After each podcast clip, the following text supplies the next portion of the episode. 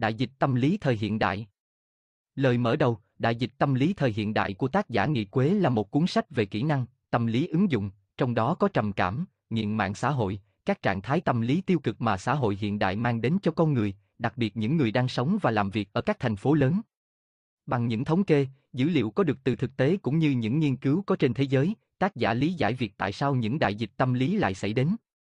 Giúp người đọc hiểu hơn về mức độ nguy hại của căn bệnh tâm lý đang lan rộng trong cuộc sống mà chúng ta đang hiện diện.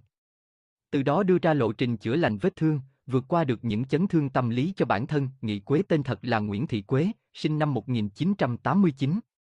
Là thạc sĩ luật nhân quyền tại Đại học Quốc gia Hà Nội. Một cô gái với nhiều đam mê về nghiên cứu, thực hành biên kịch, tâm lý học, tarot, triết học, đạo Phật và phương pháp thiền Vipassana. Một cô gái đang bước đi để thưởng thức cuộc sống và cống hiến năng lượng tích cực của mình cho cộng đồng. Waka trân trọng giới thiệu, đôi lời gửi tới các bạn trẻ. Stafford mở được nhiều người trong số chúng ta chắc hẳn từng mong muốn bỏ hết, vứt hết tất cả để trốn đi đâu đó bởi lúc ấy họ tự như đã bị dồn đến bước đường cùng, họ cảm thấy mọi thứ tồi tệ đến cùng cực cho dù đã cố gắng rất nhiều. Tôi tạm gọi đó là cuộc chạy trốn đầy mơ ước trong tâm tưởng. Thật ra, có đôi khi cuộc chạy trốn này cũng biểu hiện ra thành hành động thật sự chứ không chỉ dừng lại là một cuộc chạy trốn trong tâm tưởng.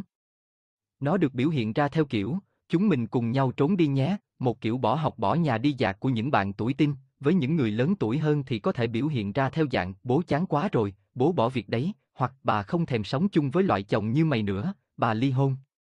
Những biểu hiện này đều được thể hiện ra theo kiểu rất ta đây, rất mạnh mẽ, rất oai hùng, nhưng cho đến một ngày mọi cuộc chạy trốn đều đã đến tận cùng, những người khác khao chạy trốn kia cảm thấy dù chạy đi tận đâu, dù trốn ở mọi ngóc ngách xó xỉnh nào thì những nỗi đau, những tổn thương vẫn ở đó, chúng ăn mòn từng tế bào, đục khoét vào xương tủy, đeo bám trên từng sợi dây thần kinh khiến cho những người đó như muốn ngừng thở.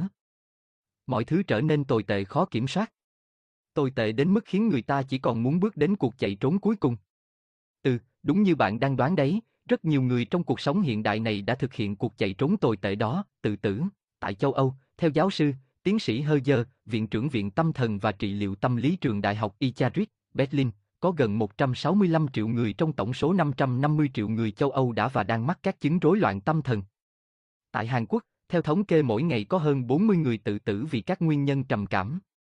Tại cầu sông Hàn ở thủ đô Seoul, số người đi lên đó để nhảy xuống sông tự tử nhiều đến mức khiến người ta phải cố gắng gây dựng cả một dự án chống tự tử trên chiếc cầu đó bằng việc treo những băng rôn với khẩu hiệu động viên, lắp đặt camera theo dõi 24, 24, lắp những đường dây nóng tại cầu, nhưng có vẻ số lượng người tự tử cũng không hề giảm. Tại Việt Nam, theo bác sĩ Nguyễn Doãn Phương, Viện trưởng Viện Sức khỏe Tâm thần cho biết, theo con số thống kê không chính thức, hiện có khoảng 30% dân số có biểu hiện rối loạn tâm thần, trong đó tỷ lệ trầm cảm chiếm 25%, con số thực tế có thể nhiều hơn. Theo dự báo của Tổ chức Y tế Thế giới, WHO, đến năm 2020, trầm cảm là căn bệnh xếp thứ hai sau bệnh tim mạch về mức độ ảnh hưởng tới cuộc sống của loài người một. Bạn có giật mình khi đọc những thống kê ở trên không? Dự báo trong tương lai, đại dịch của nhân loại không phải là HIV, mỡ máu, cao huyết áp, tiểu đường, mà chính là trầm cảm. Một căn bệnh phát sinh từ đời sống hiện đại nhiều âu lo, không hòa hợp với các quy luật của tự nhiên. Một căn bệnh không lây lan qua đường máu, đường hô hấp, mà lây lan qua truyền thông, mạng xã hội, SMS và qua bất cứ phương thức nào mà chúng ta có thể sử dụng để tương tác với nhau nhiều hơn và nhanh hơn nữa. Chúng ta không thể chống lại nó theo những cách thông thường. Khi đối mặt với đại dịch này, nhân loại sẽ phải tiến hành một cuộc dập dịch vĩ đại nhất của mình. Tôi không chắc phải mất bao lâu, và nhân loại sẽ phát kiến ra những gì để thực hiện cuộc dập dịch này. Chỉ có điều tôi biết chắc tôi và bạn đang góp phần thực hiện cuộc dập dịch vĩ đại đó bằng việc tôi viết ra những dòng này và bạn sẽ đọc chúng. Những gì tôi cố gắng thực hiện là lập ra một lộ trình để bạn có thể tự chữa lành những vết thương của mình. Những vết thương ấy bạn cần phải chữa lành trước khi chúng loét ra, rỉ máu, ăn mòn tâm can và giết chết bạn. Lộ trình giúp bạn chữa lành những vết thương mà tôi đưa ra không phải là cách an ủi, vỗ về, xoa dịu bạn như cách mà mọi người vẫn làm. Như các cụ vẫn nói, thương cho roi cho vọt, ghét cho ngọt cho bùi. Tôi sẽ nói cho bạn tất cả những sự thật tàn nhẫn mà có thể bạn sẽ không muốn nghe. Bởi việc phải đối diện với sự thật, với những tổn thương của tâm hồn không bao giờ là điều dễ chịu. Thường khi nói về bất cứ một sự vật, sự việc gì, người ta chỉ nói cho bạn biết một phần thôi. Giống như cách người ta vẫn luôn dạy cho một đứa trẻ về các khái niệm của cuộc sống, như khái niệm nghề nghiệp chẳng hạn. Em mơ ước sau này lớn lên sẽ trở thành công an để đi bắt tội phạm giúp đỡ mọi người, làm bác sĩ để chữa bệnh cứu người, làm ca sĩ để được tỏa sáng trên sân khấu. Nhưng bạn biết đấy, sự thật có bao giờ chỉ đơn giản như vậy thôi đâu. Giả sử đứa trẻ sẽ lớn lên với những ước mơ mãi trong sáng ấy, rồi thật sự bước vào cuộc đời, trở thành công an, bác sĩ, ca sĩ, và mỗi ngày lại nhận ra rõ ràng hơn công an không chỉ bắt tội phạm, bác sĩ không chỉ cứu người, ca sĩ không chỉ tỏa sáng, những niềm tin bị vụn vỡ, những ước mơ bị va đập với thực tại cuộc sống, thậm chí còn bị đời sống liên tiếp vả vào mặt tơi bời làm cho đứa trẻ đó choáng váng, quay cuồng.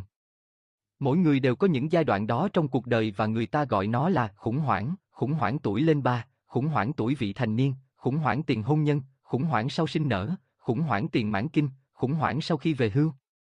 Tóm lại có đủ các loại khủng hoảng, thật ra đó đơn giản chỉ là bạn chưa nắm được chiếc chìa khóa để có thể nhìn mọi sự vật sự việc ở cả hai chiều, thậm chí ba chiều, bốn chiều và nhiều chiều hơn nữa của không gian và thời gian, nên bạn cứ đi mãi từ sự ngộ nhận này đến sự ngộ nhận khác, từ cuộc khủng hoảng này đến cuộc khủng hoảng khác trong suốt cuộc đời. Mà như vậy thì tệ nhỉ, bạn đừng vội buồn. Những cuộc khủng hoảng cũng không hẳn là không tốt. Ít nhất nó cũng giúp cho đứa trẻ trong chúng ta ngày một trưởng thành, cứng cáp và bền bỉ hơn. Những cuộc khủng hoảng không quá tệ, điều tệ nhất là bạn đã không vượt qua nó đúng cách mà thôi. Như tôi đã nói rồi đấy, chạy trốn là cách tệ nhất ở mọi mức độ, bởi vậy bạn cần đối mặt. Bạn đã sẵn sàng chưa? Không dễ chịu chút nào đâu nhé. Nhưng sẽ rất tuyệt nếu bạn có thể vượt qua chúng. Đầu tiên tôi muốn chỉ ra cho bạn thấy những thứ tồn tại ở chiều không gian thứ hai, thứ ba, thứ tư, để nhờ đó bạn sẽ có cái nhìn toàn diện nhất trong khả năng của bạn và ít bị rơi vào những cuộc khủng hoảng không mong đợi. Tuy nhiên, khó mà liệt kê ra hết tất cả mọi sự vật hiện tượng trong đời sống. Tôi sẽ cố gắng chỉ ra cho bạn thấy những mặt tối, những chiều không gian khác nhau thông qua vài vấn đề gần gũi và ảnh hưởng sâu rộng đến mọi người, đó chính là nội dung của phần thứ hai trong cuốn sách này và ở phần thứ ba tôi sẽ gợi ý một vài phương pháp để bạn có thể ứng dụng vào cuộc sống của mình. Hy vọng bạn có đủ sự nhẫn nại và bền bỉ để thay đổi cuộc sống và tìm được hạnh phúc của chính mình. Thân ái gửi đến bạn, người đang đọc những dòng này và sẽ suy nghĩ nhiều hơn về tất cả những gì đã xảy ra, đang xảy ra và sẽ xảy ra trong cuộc đời mình. Enfergen sẽ nói cho bạn tất cả những sự thật tàn nhẫn mà có thể bạn sẽ không muốn nghe. Bởi việc phải đối diện với sự thật, với những tổn thương của tâm hồn không bao giờ là điều dễ chịu. Staffen không một chúng ta đang ở đâu trên cây lịch sử, những ham muốn, nhu cầu được thổi phồng một cách thái quá đều sẽ trở thành vấn đề tâm lý mà con người hiện đại phải đối mặt và giải quyết. Người ta không tự dưng mà ưa thích hay căm ghét một thứ gì đó, tất cả đều có những động lực tâm lý tiềm ẩn bên trong tiềm thức của con người. Enfergen, cộng đồng nguyên thủy, đến đời sống đô thị hiện đại, hành trình phát sinh các vấn đề tâm lý cả chúng ta đều được dạy về sự tiến hóa của loài người. Đó là một hành trình phát triển từ vượng người thành người. Từ phương thức sản xuất là săn bắt hái lượm sang trồng trọt chăn nuôi, rồi đến các phương thức sản xuất cao hơn nữa gắn liền với sự phát triển khoa học kỹ thuật và sự ra đời của các đô thị, kể từ khi con người ý thức được việc gieo trồng, chủ động hơn trong việc tìm kiếm và duy trì nguồn thức ăn, đó cũng là thời điểm họ biết có cùng sống thành làng, bản, tập trung và ổn định. Sự tổ chức xã hội tạo ra thứ bậc. Mong ước tạo ra những niềm tin và tôn giáo. Các mối quan hệ của con người trở nên phong phú hơn, nhiều tầng bậc hơn. Suy nghĩ của con người cũng ngày một phức tạp hơn. Cho đến lúc chúng biến thành những suy tư rất triết học, kiểu như, vì sao tôi lại được sinh ra trên đời này? Cuộc sống của tôi có ý nghĩa gì? Làm thế nào để vươn tới sự viên mãn về tinh thần? Cái chết sẽ mang tôi đi đến đâu? Chỉ có con người với những tư duy sâu sắc, những biến đổi tâm lý phức tạp của mình mới sinh ra triết học. Thời điểm đó tâm lý học chưa có tiền đề và nhu cầu để ra đời và phát triển độc lập như một ngành khoa học. Những trạng thái tâm lý phức tạp của con người chỉ nảy sinh khi con người bước vào đời sống xã hội ngày một phức tạp và xa rời tự nhiên. Bộ não của con người với những cấu trúc sinh học hàng vạn năm tiến hóa phù hợp với cuộc sống giữa thiên nhiên của những cộng đồng nguyên thủy hơn là cuộc sống hiện đại trong đô thị tù túng mới chỉ phát triển trong vài trăm năm trở lại đây.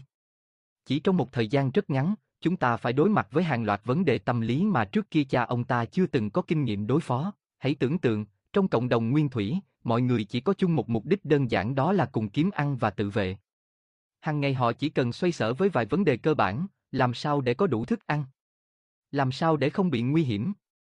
Mưa thì trú ẩn trong hang, lũ trẻ sinh ra cần được chăm sóc, đàn bà thì hái lượm, đàn ông thì săn bắt. Còn trong xã hội hiện đại, chúng ta dễ dàng được đáp ứng các nhu cầu tối thiểu của đời sống nhưng đồng thời lại trở nên lo lắng quá mức về những nhu cầu tinh thần bị phóng đại một cách phi lý. Ví dụ nhu cầu được tôn vinh, nhu cầu luôn cảm nhận được sự yêu thương, nhu cầu thỏa mãn cái tôi, nhu cầu được tích trữ và sở hữu vật chất càng nhiều càng tốt. Có thể bạn nghĩ rằng đó là những nhu cầu rất bình thường, thời nào, xã hội nào chả có. Không hẳn vậy đâu. Khi con người sống trong cộng đồng nguyên thủy, con người chẳng có nhiều nhu cầu tinh thần đến vậy. Hoặc nếu có thì nó cũng không bị phóng đại như trong đời sống đô thị của chúng ta. Nhu cầu được thừa nhận, công nhận vai trò của mình trong cộng đồng là một nhu cầu lành mạnh và cơ bản thúc đẩy mỗi cá nhân công hiến và đóng góp cho cộng đồng. Qua sự đóng góp và cống hiến đó, vai trò của cá nhân được thừa nhận. Nhưng dần dần nhu cầu này sẽ trở thành vấn đề tâm lý khi bị phóng đại lên thành sự khao khát quyền lực, khao khát được công nhận và chú ý như một cá nhân đặc biệt trong khi bản thân người đó chưa nỗ lực để có những cống hiến và đóng góp xứng đáng cho cộng đồng. Trong xã hội hiện đại, những người mang vấn đề tâm lý có thể trở thành những kẻ cuồng si quyền lực hoặc luôn bất mãn với xã hội, hung hăng, độc đoán. Nhu cầu yêu thương và được yêu thương cũng vậy, đó vốn là một nhu cầu giúp các thành viên trong cộng đồng có sự gắn kết thân mật với nhau. Nhưng khi nó bị thổi phồng lên do các tổn thương tâm lý hiện đại thì lập tức biến đối tượng trở thành những kẻ cầu tình yếu đuối, đôi khi biểu hiện thành bệnh trầm cảm, sợ đám đông. Những ham muốn, nhu cầu được thổi phồng một cách thái quá đều sẽ trở thành vấn đề tâm lý mà con người hiện đại phải đối mặt và giải quyết. Người ta không tự dưng mà ưa thích hay căm ghét một thứ gì đó, tất cả đều có những động lực tâm lý tiềm ẩn bên trong tiềm thức của con người. Chính thuyết phân tâm học mà người sáng lập là Sigmund Freud đã gây chấn động thế giới bằng việc nhắc nhở chúng ta rằng ý thức của con người đôi khi không phải là chủ nhân trong chính ngôi nhà của mình.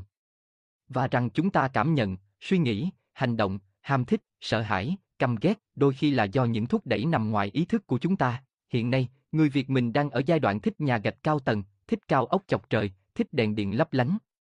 Nhưng tại một số quốc gia phát triển, có một bộ phận người dân đã khởi xướng phong trào từ bỏ đời sống đô thị để sống cuộc sống đơn giản, hoang dã nơi rừng núi.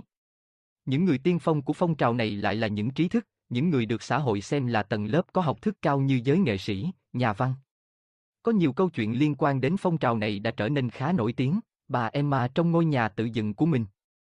Nguồn https 2 2 gạch chéo www tiên phong vn Ví dụ như trường hợp của bà Emma Oberbach, cha bà là nghệ sĩ violin còn mẹ là người quản lý một thư viện danh tiếng.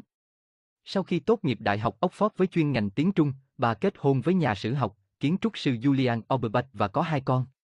Nhưng sau tất cả bà quyết định gắn bó phần đời còn lại tại một túp lều nhỏ trong rừng, sống tách biệt với thế giới bên ngoài. Bạn thử nghĩ xem, động lực tâm lý nào khiến những người sống trong đô thị tiện nghi và sung sướng muốn rời bỏ mọi tiện ích để sống giản dị và hoang dại? Vì sao cuộc sống gần gũi thiên nhiên và tối giản giúp họ tìm thấy sự bình yên còn cuộc sống đô thị thì không? Đời sống đô thị hiện đại có gì tồi tệ làm cho họ muốn dứt áo ra đi mãi mãi? Phải chăng là do sự tù túng đến ngột ngạt của đô thị? Phải chăng là do những mối quan hệ đầy kỳ vọng, những tác động bủa vây, lôi kéo, áp lực đã làm phát sinh nhiều trạng thái tâm lý chồng chất? Chúng tạo thành một gánh nặng đè lên tâm trí con người, khiến mỗi cá nhân không thể cảm nhận được hạnh phúc đơn thuần của sự sống.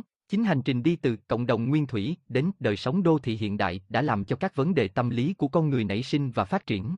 Saferfen cuộc cách mạng công nghiệp và những vấn đề tâm lý cá nhân cuộc cách mạng công nghiệp đầu tiên nổ ra vào cuối thế kỷ 18, đầu thế kỷ 19. Cuộc cách mạng ấy đã mở ra một kỷ nguyên mới trong lịch sử nhân loại, kỷ nguyên sản xuất cơ khí, cơ giới hóa. Cuộc cách mạng công nghiệp lần thứ nhất đã thay thế hệ thống kỹ thuật cũ có tính truyền thống của thời đại nông nghiệp kéo dài 17 thế kỷ chủ yếu dựa vào gỗ, sức mạnh cơ bắp, sức nước và gió. Nền sản xuất công nghiệp manh nha hình thành, cuộc cách mạng công nghiệp lần thứ hai ra đời khi Thế chiến thứ nhất nổ ra. Cuộc cách mạng công nghiệp này cho chúng ta nguồn năng lượng tuyệt vời từ điện. Điều này còn hơn cả một phép màu, nó đã thổi một luồng sinh khí vô tận vào lĩnh vực sản xuất và tiêu dùng. Việc sản xuất dây chuyền hàng loạt ra đời kéo theo sự hình thành các nhà máy, tầng lớp công nhân ngày một đông đảo. Kể từ đây, con người trải qua một quá trình mà các mác gọi là tích lũy tư bản vô cùng khắc nghiệt. Cơn đại dịch cừu ăn thịt người hai đã cướp ruộng đất của nông dân, biến họ thành kẻ trắng tay và buộc phải bán sức lao động tại các nhà máy, công xưởng. Hai đại dịch cừu ăn thịt người, do cần một diện tích đất lớn để trồng cỏ, nuôi cừu phục vụ cho nền công nghiệp sản xuất len sợi, vào khoảng cuối thế kỷ 15, đầu thế kỷ 16 tư bản Anh đã tiến hành rào đất, đuổi người nông dân khỏi đồng ruộng của mình, khiến họ khánh kiệt và phải làm thuê trên chính mảnh đất vốn thuộc về mình. Lịch sử sau này gọi hiện tượng đó là cừu ăn thịt người, đó là một sự cưỡng ép trong lịch sử buộc con người rời bỏ môi trường thân thuộc, gắn bó với thiên nhiên, môi trường mà cơ thể chúng ta đã tiến hóa hàng vạn năm để thích nghi. Thay vào đó, con người phải chen chúc chui vào các nhà máy, công xưởng, làm việc tập trung, dây chuyền với những công việc nhàm chán, lặp đi lặp lại. Sự thay đổi đột ngột môi trường sống đó khiến tâm lý con người trở nên bức bối, tù túng với đủ những biểu hiện tồi tệ. Điển hình là nghiện rượu bia và các chất kích thích, sự nóng nảy, vô cảm, tăng lên và nhiều vấn đề tâm lý khác kinh tế làm thay đổi xã hội, xã hội lại làm thay đổi tâm lý con người. Bởi vậy có những căn bệnh tâm lý gắn liền với cả một thời kỳ lịch sử xã hội vì nó luôn luôn đi theo logic như thế. Cuộc cách mạng công nghiệp lần thứ ba bắt đầu vào khoảng năm 1960. Điểm nổi bật của cuộc cách mạng công nghiệp lần ba này là sự ra đời và lan tỏa như vũ bão của công nghệ thông tin. Phát triển cùng với nó là việc ứng dụng điện tử và công nghệ thông tin để tự động hóa sản xuất. Cuộc cách mạng này thường được gọi là cuộc cách mạng máy tính hay cách mạng số bởi vì nó được xúc tác bởi sự phát triển của chất bán dẫn, siêu máy tính, thập niên 1960, máy tính cá nhân, thập niên 1970 và 1980, và Internet, thập niên 1990. Cuộc cách mạng này làm thay đổi hoàn toàn cách chúng ta giao tiếp, lưu trữ và lan truyền thông tin. Chưa bao giờ việc tác động vào tâm lý của rất nhiều người cùng một lúc lại có thể nhanh, mạnh và dễ dàng đến như vậy. Cuộc cách mạng này cũng làm gia tăng đáng kể tầng lớp lao động là nhân viên văn phòng. Họ chính là lực lượng lao động không hề nhỏ ở đô thị. Họ chịu những tác động trực tiếp từ tất cả các yếu tố điển hình nhất của đô thị, đó là môi trường ô nhiễm, đó là không gian chật hẹp, đó là nền kinh tế thị trường với nhiều giả dối, đó là hệ thống lan truyền thông tin tốc độ cao và sự bội thực thông tin. Tất cả đã tạo nên những trạng thái tâm lý ngày một kỳ quặc, ngày một xa cách với nền tảng tâm lý nguyên sơ của con người. Não bộ của chúng ta đã không hề được tiến hóa để ứng phó với các vấn đề tâm lý phức tạp nên ngày một trở nên hỗn loạn và điên rồ với đủ loại bệnh tâm lý. Chúng ta ngày càng đau khổ, mặc cho nhu cầu vật chất ngày càng được đáp ứng đầy đủ hơn. Chúng ta đang dần bước vào cuộc cách mạng lần thứ tư, cuộc cách mạng công nghiệp 4.0. Những yếu tố cốt lõi của kỹ thuật số trong cách mạng công nghiệp 4.0 sẽ là trí tuệ nhân tạo, AI, vạn vật kết nối, Internet of Things, IoT, và dữ liệu lớn, Big Data. Cuộc cách mạng 4.0 sẽ cho ra đời những robot thế hệ mới giống với con người, máy in 3D, xe tự lái thay thế cho người, vật dụng thông minh có thể hiểu con người nói, các vật liệu mới, năng lượng mới và công nghệ nano. Bạn có thể bắt đầu tưởng tượng, điều gì sẽ xảy ra khi có những con robot thay thế con người trong việc chăm sóc y tế, dịch vụ, thậm chí cả truyền hình, giải trí. Liệu đồng tính rồi cũng trở nên lỗi thời mà thay vào đó là một dạng tình yêu với robot? Tâm lý con người liệu có thể còn méo mó và xa rời nguyên bản đến đâu? Tôi thật sự cũng không biết. Tôi chỉ đang tưởng tượng, như cách mà các nhà làm phim tưởng tượng để sản xuất ra phim viễn tưởng mà thôi. Vậy chúng ta đang ở đâu trên cây lịch sử? Chỗ chúng ta đang đứng chính là điểm cuối của cuộc cách mạng công nghiệp lần thứ ba và đang bước mạnh mẽ sang cuộc cách mạng công nghiệp 4.0. Việt Nam còn có một đặc điểm rất riêng, đó là chúng ta đi lên từ nền nông nghiệp lạc hậu. Chúng ta tiếp nhận tất cả những chấn thương tâm lý của cuộc cách mạng công nghiệp lần ba một cách không đề phòng, không trang bị, thậm chí không hề ý thức về nó. Tại những vùng miền văn hóa càng thấp, tổn thương từ xã hội công nghiệp đô thị càng nặng nề. Đó chính là lý do dẫn tới các tệ nạn xã hội tăng cao tại nông thôn khi làn sóng đô thị và kinh tế thị trường tràn về. Ở đâu có làn sóng đô thị, công nghiệp làm thay đổi kết cấu xã hội cộng đồng làng xã vốn có, ở đó có tổn thương. Ở đâu có tổn thương tâm lý nhiều thì ở đó có các tệ nạn xã hội nhiều. Logic của vấn đề là như vậy. Có lẽ con người nên có tri thức về tâm lý và nhận thức trước khi được trao truyền các kiến thức về khoa học kỹ thuật, khoa học xã hội nên đi trước khoa học tự nhiên chăng? Enforcementa đang được hưởng thụ những gì, không thể phủ nhận thành quả của các cuộc cách mạng công nghiệp đã mang đến cho chúng ta. Chúng ta đang tận hưởng chúng mỗi ngày. Ngày nay, đến đi vệ sinh cũng thật là sung sướng và mát mẻ. Chúng ta không bao giờ phải lo lắng quá nhiều về việc chết đói và chết rét. Việc di chuyển cũng chưa bao giờ tiện lợi và dễ dàng đến thế. Trao đổi thông tin liên lạc với vận tốc ánh sáng. Tỏ tình với người yêu cách nửa trái đất cũng chỉ mất có vài giây truyền tin. Chúng ta có một thế giới phẳng. Chúng ta có thể tha hồ thưởng thức món thịt đà điểu dù đang ở Bắc Cực, hoặc nếm mùi vị cá ngừ đại dương khi đang ở trên núi. Chúng ta được khuyến khích hưởng thụ và tiêu dùng nhiều hơn. Mọi thứ chúng ta cần để sống đều bày ra trước mắt. So với tổ tiên ta phải vất vả săn bắt, hái lượm thì đây đúng là một cuộc sống thiên đường. Có khác gì vườn địa đàng của Chúa đâu. À, nhưng bạn hãy nhớ, Adam và Eva chỉ được sống trong vườn địa đàng của Chúa khi trong lòng không tồn tại ham muốn và những vấn đề tâm lý. Kể từ khi con người có đủ mọi loại sắc thái tâm lý và dục vọng, vườn địa đàng đâu còn dành cho họ nữa. Trong xã hội hiện nay, việc thỏa mãn các nhu cầu thiết yếu trở nên dễ dàng vô cùng. Tuy nhiên chúng ta vẫn đau khổ vì muôn vạn lý do khác như không mua được chiếc xe xịn hơn, không có một người tình dễ thương hơn, không có căn nhà tiện nghi hơn, không làm sao để nổi bật hơn. Chúng ta thường đau khổ vì những nhu cầu xa xỉ như thế, những thứ mà chưa hẳn chúng ta đã cần. Điều gì đã thúc đẩy chúng ta ham muốn những thứ chúng ta chưa hẳn đã cần? Là con rắn gian ác và quỷ quyệt trong vườn địa đàng.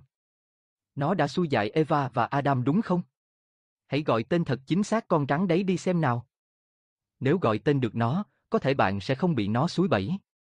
Nếu gọi tên được nó, có thể bạn sẽ giữ cho tâm hồn mình được trong sạch tĩnh tại và yên bình tận hưởng sự tiện nghi sung sướng của vườn địa đàng, đúng không? Cuốn sách nhỏ này sẽ giúp bạn lần lượt gọi tên những con rắn độc gian ác đấy và vạch mặt mưu đồ xấu xa của chúng. Điều này có thể khiến bạn cảm thấy tiêu cực, nhưng bạn đừng sợ, bởi vì khi bạn bóc tách được vấn đề thì cái xấu, cái ác được phơi bày. Và tất nhiên bạn sẽ biết cách quản gánh lo đi và vui sống một cách tích cực. Enfergen, cái giá phải trả là bao nhiêu, như đã phân tích, các vấn đề tâm lý cá nhân và sự phát triển của khoa học kỹ thuật là hệ quả của nhau, là hai mặt của một đồng xu. Chúng ta không thể có cái này mà lại không có cái kia. Đó chính là cái giá chúng ta phải trả. Để có thể ngồi mát mẻ, thoải mái trên bệ xí sứ trắng trong nhà vệ sinh, cái giá phải trả không phải là vài triệu tiền mua bệ. Sâu xa hơn, đó là cả một nền công nghiệp được đánh đổi bằng sự tư hữu tập trung tư bản, tước đoạt tư liệu sản xuất của người nông dân, gây ô nhiễm môi trường, thay đổi đời sống xã hội và tâm lý con người. Bạn đang được hưởng thụ cả một bề dày lịch sử phát triển công nghệ. Tuy nhiên kèm theo đó bạn cũng sẽ phải đối mặt với cả một bề dày những biến động tâm lý kéo dài. Cái giá của nền kinh tế thị trường thừa mứa sản phẩm là gì bạn biết không?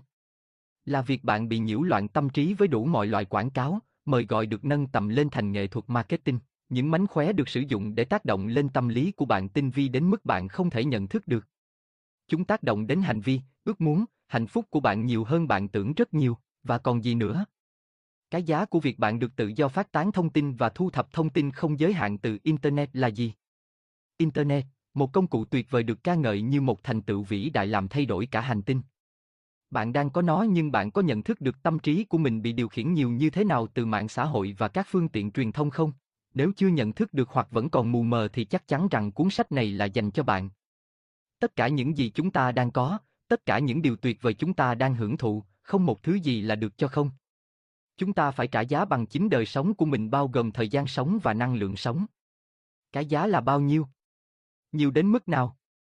Bạn sẽ biết ngay bây giờ thôi. Enfergen không hay, cái bóng của thời đại chúng ta thật là chiếc bóng không thể nào biến mất và không bao giờ biến mất. Nó vĩnh viễn tồn tại với sự vật. Nó chỉ mất đi khi sự vật mất đi.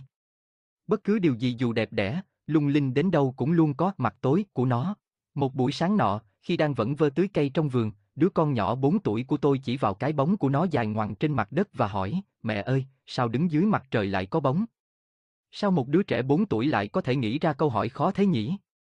Bạn thử nghĩ xem, sao đứng dưới mặt trời lại có bóng? Khi không đứng dưới mặt trời thì có bóng tồn tại không? Tôi chưa kịp suy nghĩ để trả lời thì thằng bé chạy tót vào sau bức tường và vui vẻ hò reo, hết bóng rồi mẹ này, bóng không chạy theo con được nữa. Và nó thích thú với trò chơi mới, chạy ra chạy vào cạnh bức tường để thấy cái bóng xuất hiện và biến mất.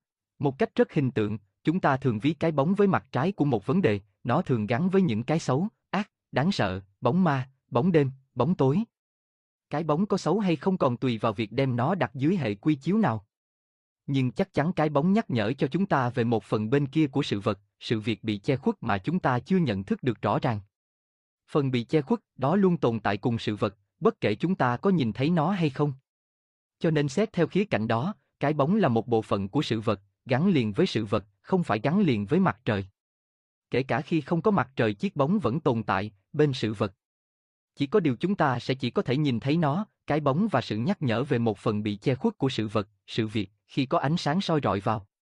Cái bóng đó sẽ mờ nhạt dưới ánh đèn mờ, sẽ huyền ảo dưới ánh trăng, bập bùng dưới ánh nến và đặc biệt sáng tỏ nhất, rõ ràng nhất dưới ánh mặt trời. Vì thế đứng dưới mặt trời, chúng ta thường ngỡ ngàng, cái bóng của mình đây sao? Nó đi theo ta như vậy sao? Bình thường thì cái bóng ấy vẫn tồn tại và đi theo ta chẳng qua là ta không nhìn ra nó mà thôi. Giống như phần bị che khuất của sự vật, hiện tượng vẫn luôn tồn tại và đi theo sự vật, hiện tượng đó. Đôi khi người lớn chúng ta cũng ngốc nghếch y như trẻ con. Chạy một mạch vào bóng trăm và sung sướng thốt lên, tôi đã thoát được cái bóng của mình rồi, nó đã biến mất rồi. Một dạng suy nghĩ rất aqui ba, nhân vật A quy trong tác phẩm A quy chính chuyện của Lỗ Tấn, sau thành tính từ biểu hiện cho thái độ sống thiếu thực tế, không chịu nhìn thẳng vào yếu kém của bản thân. Sự thật là chiếc bóng không thể nào biến mất và không bao giờ biến mất. Nó vĩnh viễn tồn tại với sự vật. Nó chỉ mất đi khi sự vật mất đi. Bất cứ điều gì dù đẹp đẽ, lung linh đến đâu cũng luôn có mặt tối của nó, sống theo kiểu mà nhà Phật gọi là bến mê, tức là mãi mãi chỉ biết được những gì mà người ta nói quá nhiều và quá rõ với bạn. Hiểu theo các bài bình luận trên truyền thông, hiểu theo nếp quan niệm xã hội, hiểu theo những gì được trao giảng trong nhà trường. Người ta nói tốt thì mình biết là tốt, nói xấu thì mình biết là xấu. Vĩnh viễn không có khả năng tự nhìn ra cái tốt xấu toàn diện của sự vật. Vĩnh viễn không thể có lập trường riêng, bạn thân mến ạ. À. Không nhìn ra được cái bóng chính là bến mê. Thấy rõ được sự tồn tại của cái bóng chính là một phần của bến giác. Nào, hãy đi cùng tôi. Chúng ta sẽ cùng nhau nhìn rõ những cái bóng ở quanh mình. Enferger ngã cái bóng của chính mình cẩn thận với những lời cảm thông. Tôi có quen một chị, chị luôn làm tôi khâm phục vì sự hiền hòa, nhẫn nại của mình, chị luôn được rất nhiều người yêu quý. Chị cứ như là chị Thanh Tâm, chuyên gia tư vấn tâm lý quen thuộc trên báo phụ nữ, giữa cộng đồng. Hễ ai gặp khó khăn, bất an, đau khổ chị đều an ủi, vỗ về, sẻ chia. Ai mà không yêu quý những người như thế chứ? Bạn có mong muốn trở thành một người luôn được mọi người xung quanh yêu quý không? Mọi người sẽ luôn nhận xét bạn là người sống tình cảm, biết cảm thông, hòa đồng, chia sẻ. Nếu bạn muốn thì rất dễ thôi, tôi sẽ mách bạn. Quy tắc đầu tiên, luôn luôn đồng tình dù đối phương có nói bất cứ điều gì, tất nhiên là không phải rủ mang quả bom hẹn giờ đi khủng bố nhé, tức là chỉ cần nó vô hại với bạn, đừng bao giờ phản đối. Quy tắc thứ hai, nếu được thì ngoài việc đồng tình hãy khuyến mãi thêm cho đối phương một mèo khuyến khích nữa, ví dụ họ nói muốn tự tử, bạn hãy nói tôi vậy sao? Đúng là vào hoàn cảnh như cậu tớ cũng chả muốn sống nữa, và bày thêm cho họ xem cách nào chết êm ái nhất. Đó có thể là một ví dụ rất phóng đại nhưng sự thật là nếu bạn kết thân và tin tưởng những người như vậy thì chắc chắn cách mà họ làm bạn thấy vui vẻ dễ chịu sẽ dần dẫn bạn tới việc hủy hoại bản thân. Như thế này nhé, vào một ngày u ám, bạn trình kế hoạch lên cho sếp và nhận lại sự không hài lòng từ sếp, bắt bạn về làm lại mà không chỉ rõ lý do. Bạn cảm thấy ông sếp thật vô lý hết sức. Tự nhủ đúng là kiểu lãnh đạo nửa mùa. Thật là bất công khi bạn cứ phải làm việc trong môi trường áp lực tồi tệ thế này, lương thì thấp mà công việc lại vất vả. Bạn đem tất cả những bức xúc đó chia sẻ với chị Thanh Tâm tử tế nhất phòng. Chị ấy tỏ vẻ rất lắng nghe, gật gù, lấy nước cho bạn uống để bớt nóng rồi nhỏ nhẹ khuyên bạn từ, đúng là vô lý thật đấy. Chị rất đồng cảm với em, ngày trước chị cũng từng bị thế rồi. Nhưng mình là nhân viên, biết làm sao được, người ta là sếp muốn nói gì chả được. Mình cứ im đi là xong, làm lại thì làm lại. Đành phải cố gắng thôi chứ biết làm sao. Và sau khi nghe được lời Vàng Ngọc sẽ chia, bạn thấy thật nhẹ lòng, thấy chị ấy thật tốt, thật hiểu mình, cũng đồng nghĩa là nỗi căm hờn của bạn với sếp tăng lên. Tâm lý này sẽ khiến cho mối quan hệ của bạn và sếp càng thêm tồi tệ, bạn sẽ ngày càng chán nản công việc và có ngày bỏ việc không chừng. Đến cuối buổi chị ấy còn khuyến mãi thêm cho bạn một ý tưởng, hôm nay mình về sớm đi ăn, đi shopping đi, chị biết quán này mới mở ngon lắm, đi ăn, đi chơi cho thoải mái, nghĩ ngợi nhiều mà làm gì. Ôi chị ấy thật tốt đúng không? Và thế là bạn lãng phí thêm một buổi chiều vào những việc vô bổ, làm sao nhãn và lãng quên vấn đề thật sự bạn cần giải quyết, bản kế hoạch và mối quan hệ của bạn với sếp, và sự thật, bản chất của vấn đề mà bạn đang cần phải giải quyết sẽ không bao giờ được tìm ra. Có thể là lỗi do bạn quá hời hợt, không nắm rõ được yêu cầu của sếp. Hoặc bất kể một lý do nào đó từ phía bạn mà bạn không nhận ra. Dù lỗi không phải của bạn đi chăng nữa thì nhất định phải bắt nguồn bởi một lý do nào đó từ phía bạn vì đây là mối quan hệ hai chiều. Bạn hiểu chứ ạ? À? Và chỉ khi bạn nhận ra được chúng, mọi việc mới được giải quyết, còn không nó vẫn mãi ở đó mà thôi. Và nếu bạn vẫn chưa thật sự hiểu, thì tôi sẽ đưa thêm một ví dụ đơn giản hơn nhé. Quay lại cái thời hẹn hò đi, cái thời mà bạn có đến 101 lý do để mâu thuẫn với cha mẹ và luôn một mực kết luận là vì bố mẹ không hiểu con. Thế là bạn gọi điện cho người yêu, anh ơi, em buồn lắm. Bố mẹ không hiểu em gì cả. Đầu dây bên kia với giọng nhẹ nhàng, anh người yêu nói, ôi, anh thương em quá. Bố mẹ đúng là tệ thật, đáng ra phải để cho em được tự do làm theo ý mình chứ, chúng ta đã lớn rồi cơ mà, có quyền tự quyết định tương lai của mình chứ. Sau câu nói đó bạn thấy như cả thế giới giờ chỉ còn mình anh ấy là hiểu mình, ở bên mình, luôn động viên an ủi khi mình cần. Thật yêu anh ấy biết bao nhiêu. Với giọng ngọt ngào anh ấy nói tiếp, thôi, để lát anh qua đón em nhé, chúng mình ra ngoài một chút cho đổi gió. Thế là, rực, thôi xong. Bạn sẽ chẳng bao giờ kịp nhận ra sự quan tâm lo lắng mà bố mẹ dành cho bạn và cả nhãn quan nhìn trước sự việc của những người từng trải nữa. Không nghe lời bố mẹ thì bạn sẽ vấp ngã nhiều hơn thôi. Còn anh người yêu suốt ngày chỉ biết lấy lòng bạn cho dù bạn đúng hay sai lè lè, nếu không phải là một người chưa biết phân biệt đúng sai, thì một trăm phần trăm là có âm mưu gì đó với bạn. Có lẽ tôi sẽ dành hẳn một bài viết khác để viết về kiểu yêu này. Nhưng giờ thì cứ dừng lại ở đây thôi đã nhé. Hy vọng đến đây các bạn đã phần nào hiểu rõ sự nguy hiểm của những lời cảm thông, những lời đường mật. Hãy cẩn thận với những người nói A cũng gật, nói B cũng ừ, thật ra kiểu người đó luôn có trong tất cả chúng ta. Bằng một cách vô thức chúng ta luôn biểu hiện nó ra bên ngoài. Vì khi làm như thế rất có lợi cho người nói. Chúng ta sẽ tranh thủ được rất nhiều sự yêu quý, hoặc ít ra thì cũng sẽ không ai ghét ta cả. Không ai lại đi ghét một người lúc nào cũng đồng tình và ca ngợi người khác. Một cách vô thức mọi người vẫn thường nói chuyện xã giao với nhau theo cách đó. Xã giao nghĩa là sao? Nghĩa là cốt để không mất lòng nhau, nghĩa là có lợi cho người nói, nghĩa là chưa hẳn đã chân thật. Còn có mang lại lợi ích thật sự nào cho người nghe hay không thì lại là chuyện khác. Lời khuyên dành cho bạn đó là, khi bạn gặp một vấn đề, đừng nghe những lời rủ rê, đi uống rượu, đi shopping, đi xem phim, đi chơi, đi hát, đừng tìm đến giải trí. Hãy tìm đến sự tĩnh lặng và thông thái. Và nếu có nghe lời khuyên, hãy chắc rằng bạn muốn nghe những lời phê phán hơn là đồng thuận. Vì hãy tin tôi đi, kể cả khi lỗi không phải là ở bạn, thì nó cũng sẽ xuất phát từ bạn và chỉ có sự chủ động của bạn mới có thể giải quyết tốt mà thôi. Nếu bây giờ bạn đã sẵn sàng để nghe những lời trái tai, những sự thật không hề hay ho về chính mình, về mọi thứ xung quanh, có thể có những thứ mà bạn tôn thờ yêu quý, thì có thể đọc tiếp được rồi. Bạn cứ tin rằng chúng tốt cho bạn, như liều thuốc đắng giả tật thì bạn sẽ chấp nhận được chúng. Cũng phải nói thật là bình thường tôi ở ngoài xã hội chắc nhiều người không ưa.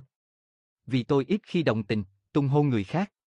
Tôi thường thấy mọi khía cạnh, mọi nguyên nhân bản chất sâu xa và cần sửa chữa từ chính đối tượng. Ví dụ một chị rất thích dùng mỹ phẩm, là tín đồ của mỹ phẩm, mê mẩn và tin vào tất cả những lời quảng cáo, dùng hết loại này đến loại khác, tuân theo đầy đủ các bước chăm sóc da, tắm trắng, thường xuyên hỏi tôi màu này có đẹp không, da chị dạo này xỉn quá có khi phải dùng thêm kem chống nắng và kem dưỡng da. Thật ra tôi thấy dùng mỹ phẩm chỉ có hại thêm cho da và sức khỏe chứ chẳng đẹp để lợi lộc gì nhưng tôi không thể thẳng thắn nói với một tín đồ mỹ phẩm rằng thứ mà chị tôn sùng chỉ là một chất độc chẳng hơn, chị ta sẽ căm thù tôi đến tận xương tủy. Hoặc ví như khi thấy một đôi bạn gặp chuyện buồn rủ nhau đi xem phim xả stress hỏi tôi tuần này có phim nào hay, tôi không thể quát vào mặt các bạn ấy là đi xem phim thật vô bổ để rồi bị các bạn ấy lập tức nghĩ là bà này thần kinh có vấn đề. Nên thường tôi chỉ mỉm cười im lặng. Tôi không nỡ làm hại ai và làm hại lương tâm của chính mình, nhưng vì thế mọi người cũng sẽ chỉ có thể nghĩ về tôi là một đứa lạnh lùng, kiêu căng, không hòa đồng, thậm chí lập dị. Cách cư xử đó khiến tôi ít được tụ tập cùng bạn bè, ít được tham gia vào các nhóm buôn chuyện, cũng ít thu thập được các thông tin lăng nhăng, các sự vụ lẻ tẻ. Tôi dành thời gian để viết lách. Viết cho những con người dũng cảm, sẵn sàng đối diện với những chiều không gian khác nhau. Viết cho những người sẵn sàng vượt qua cái tôi hạn hẹp của mình để nhìn ngắm thế giới bằng nhiều con mắt khác biệt. Tin tôi đi, bạn đang khám phá những điều sẽ chẳng ai dạy gì nói với bạn, kể cả họ có biết rõ đi chăng nữa. Và tất cả những tri thức đó đáng giá hơn giá bìa của cuốn sách bạn đang cầm trên tay rất nhiều. Con người giả tướng hình thành trong bạn như thế nào? Ở thời đại này mọi người thường rất đề cao cái tôi cá nhân. Không phải một cái tôi bình thường mà là một cái tờ ôi viết hoa ngày càng phình đại. Trên TV, báo mạng, YouTube, Facebook lúc nào cũng nhan nhản các bài phỏng vấn những ca sĩ, diễn viên, những người thuộc giới giải trí, nghệ sĩ. Thứ họ thường nói tới nhiều nhất là chính họ, âm nhạc của họ, sự nghiệp của họ, cái tôi phong cách của họ, phải thật đặc biệt, không trộn lẫn với bất cứ ai. Mỗi một nhãn hàng thương mại cần xây dựng một hình ảnh riêng với những thông điệp thật đặc biệt ấn tượng bằng slogan, logo, quảng cáo. Nước Mỹ lúc nào cũng rao giảng về nhân quyền, quyền cá nhân, quyền thư tín, quyền ngôn luận, quyền tự do, trên khắp thế giới, còn tôi thì nghĩ có khi ở Mỹ việc xâm phạm đời tư lại nhiều hơn bất cứ đâu, cái này nếu có điều kiện tôi sẽ nói trong một dịp khác. Và kể từ khi có Facebook cũng như các trang mạng xã hội khác mỗi người đều dễ dàng tự bịa ra cho mình một cái tôi phong cách nào đó rồi hàng ngày chăm chỉ đăng nó lên trang cá nhân của mình. Nếu tôi muốn mình là cô gái bánh bèo, được thôi tôi sẽ mặc những chiếc váy áo điệu đà, sợ chuột sợ dáng, không dám leo cây, mít ướt, yêu màu hồng. Còn nếu tôi muốn mình là cô gái hiện đại mạnh mẽ tôi sẽ ăn mặc theo phong cách tomboy, thích tập võ, bơi lội, không khéo léo, nấu ăn không giỏi, chơi thân với đám con trai, sẵn sàng phi thân ra bên vực những trường hợp yếu thế, đại loại là thế, mọi người đều sống với con người giả tướng trong mình. Chẳng có cái gì là thật cả. Bạn có tin rằng nếu trường hợp hiểm nguy xảy ra thật sự thì có khi cô gái tomboy phi thân ra đánh bạch một cái rồi ngồi một góc khóc tu tu, còn cô gái bánh bèo chưa biết chừng lại sắn áo sắn váy dẫn mọi người đi đường vòng thoát được trong gan tấc, bởi vì con người giả tướng không có thật, nó sẽ hạn chế tất cả mọi tiềm năng của bạn ở trong phạm vi của con người giả tướng đó. Giống như trong kinh Phật có nói về việc con người bị giam hãm trong nhà tù tính cách, nghe có vẻ khó hiểu nhỉ? Được rồi. Tôi sẽ cố gắng giải thích từ đầu, giải thích cái cách mà con người giả tướng đã hình thành trong bạn. Làm sao mà cái giả đó lại lớn lên rồi khiến bạn hoàn toàn tin rằng nó chính là bạn và cuối cùng giam hãm bạn suốt đời trong cái giả tướng đó, vĩnh viễn không thể phát huy được hết tiềm năng của bản thân. Nếu bắt đầu nói từ quá trình hình thành nhân cách theo tâm lý học hiện đại thì chắc phải viết thành một cuốn sách nữa. Vậy tôi sẽ chỉ nói đơn giản như thế này, bạn cứ hiểu cái giả tướng đấy chính là suy nghĩ của bạn, nhận định của bạn về chính mình và về mọi thứ xung quanh. Nhà Phật gọi đó là ngã, bản ngã, ngôn ngữ hiện đại có thể gọi nôm na là định kiến dù không chính xác lắm.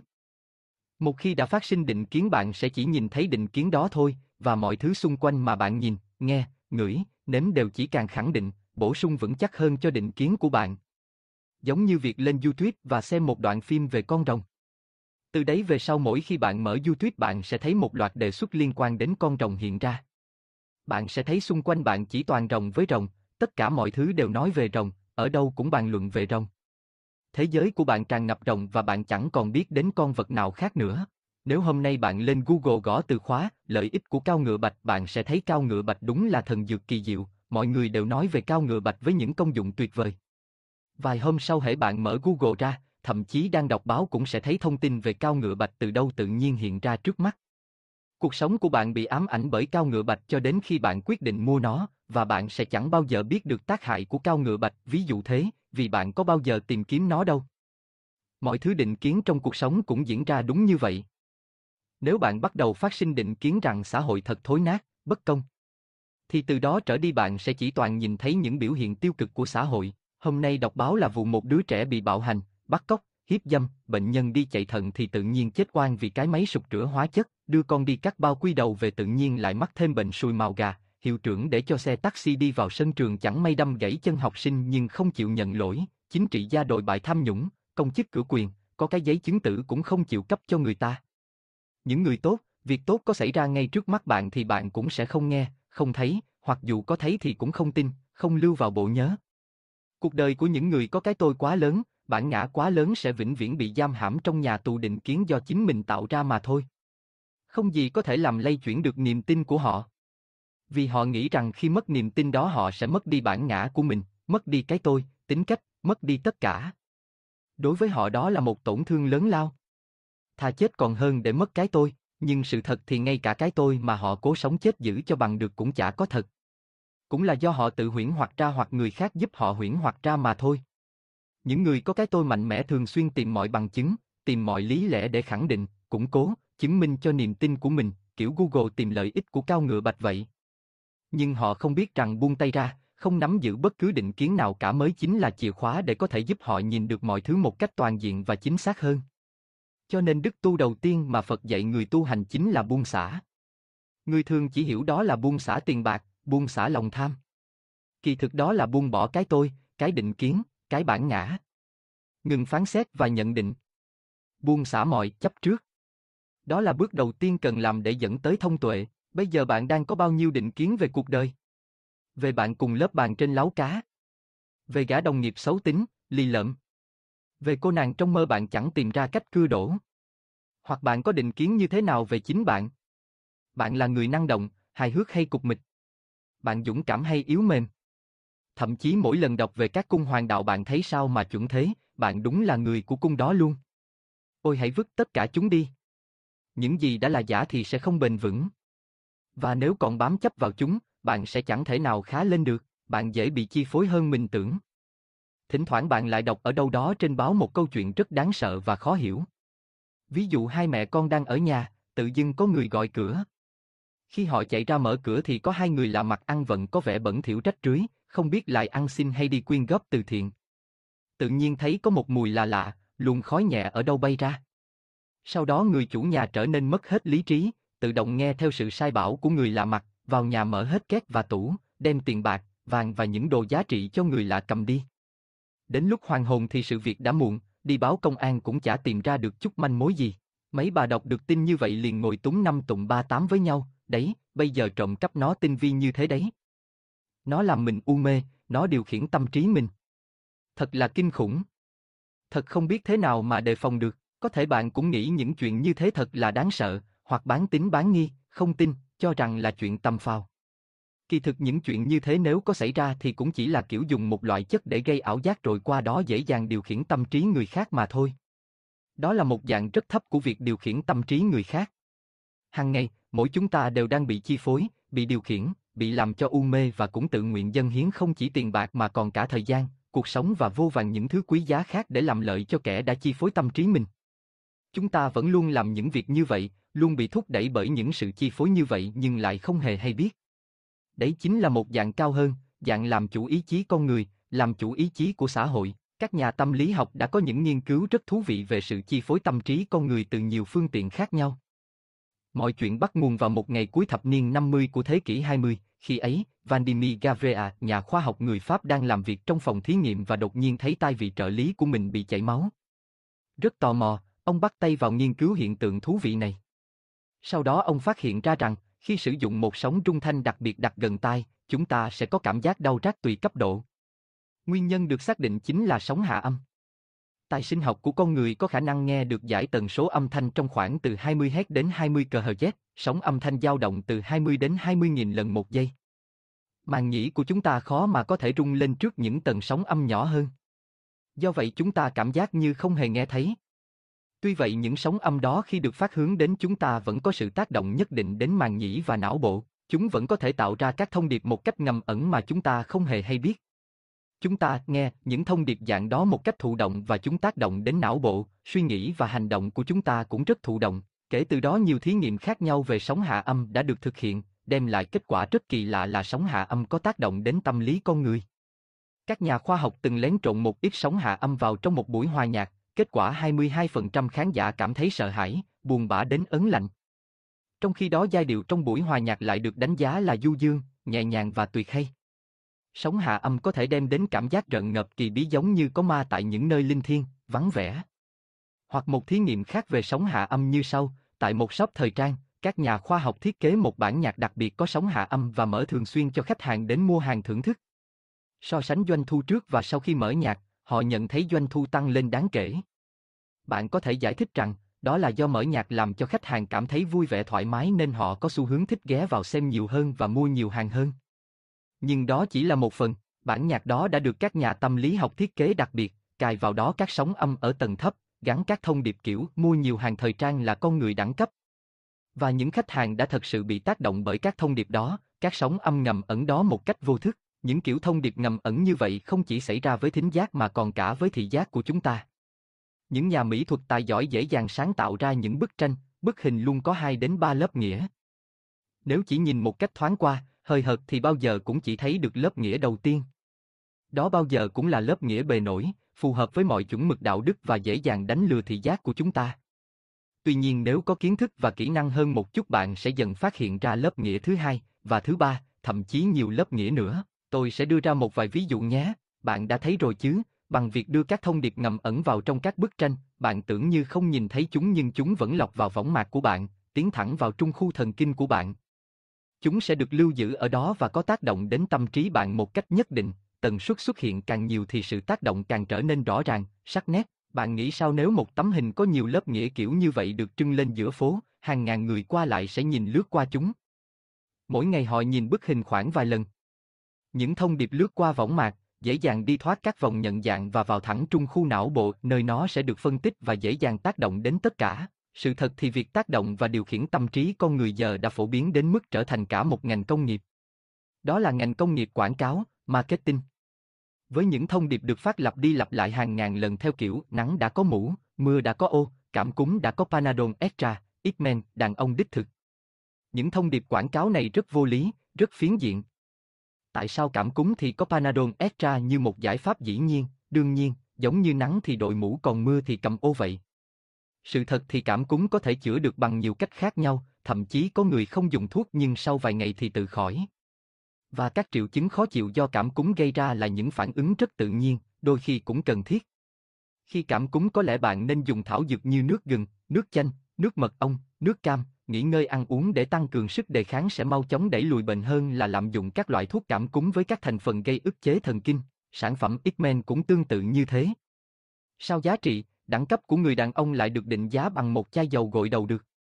Đấy, toàn là những thông điệp vô lý như thế nhưng bằng phương pháp ám thị, thôi miên và những thủ thuật tâm lý khác khiến tất cả chúng ta đã tin, cả xã hội đã tin. Tin một cách hoàn toàn thụ động. Nên tâm lý của bạn khi đi mua hàng mà thấy một sản phẩm lạ hoắc, chưa quảng cáo bao giờ, chưa được nghe các thông điệp của nó bao giờ, dù chất lượng có tốt hơn cả trăm lần thì bạn cũng cứ thấy nghi nghi và có xu hướng là bao giờ cũng chọn những sản phẩm mà bạn đã được nghe thông điệp của nó nhiều lần và cảm thấy thân quen, thậm chí bằng cách tác động lên tâm trí bạn, người ta còn có thể tạo ra cả một thị trường mới mà trước kia chưa từng có. Giới kinh doanh gọi đó là việc tạo ra thị trường cho mình thay vì chạy theo thị trường của người khác. Tức là thay vì sản xuất ra các sản phẩm theo những nhu cầu có sẵn và chịu sự cạnh tranh khốc liệt trong một thị trường đã bảo hòa, những doanh nhân có trí tuệ và tầm nhìn có thể dễ dàng tạo ra một sản phẩm tiềm năng trước rồi tác động đến xã hội sau. Sự tác động khôn ngoan và có chiến lược khiến cho xã hội cảm thấy cần sản phẩm đó và đương nhiên họ sẽ thống lĩnh một thị trường ngách màu mỡ, chưa được khai phá, chẳng cần cạnh tranh với ai và thu về vô vàng lợi nhuận. Hiện tượng đó phổ biến nhất trong ngành hóa mỹ phẩm. Có lẽ trước khi có sản phẩm nước hoa hồng làm xe khít lỗ chân lông chắc các chị em chưa nghĩ rằng mình cần phải làm xe khít lỗ chân lông trước khi đi ngủ. Trước khi có giấy thấm dầu có lẽ các chị em cũng không nghĩ mình cần phải thấm bớt dầu trên da cho da nó đỡ bị bóng và đỡ bít lỗ chân lông. Trước khi có dịch vụ tẩy da chết có lẽ chị em cũng không nghĩ rằng da mình lại chết nhiều đến vậy và cần loại bỏ chúng đi để có làn da luôn được tái tạo mới, trắng mịn. Và có một điều này nữa chắc có thể làm bạn sửng sốt, ngành công nghiệp sản xuất kem đánh răng phổ biến, phình đại như ngày nay cũng được ra đời theo cách đó. Thị trường kem đánh răng là một thị trường hoàn toàn không tồn tại cho đến khi nó ra đời. Và đến nay từ một đứa trẻ 2 tuổi cũng đã bị khắc sâu vào đầu rằng, sẽ thật bẩn thỉu và mất vệ sinh nếu không đánh răng ngày hai lần, sao có thể sống trong một xã hội văn minh và vệ sinh mà lại không đánh răng chứ? Vậy đấy, ngày nay chúng ta sống trong một xã hội mà tất cả mọi nhận thức đều dễ dàng bị biến dạng, tâm trí thì bị chi phối và điều khiển suốt ngày.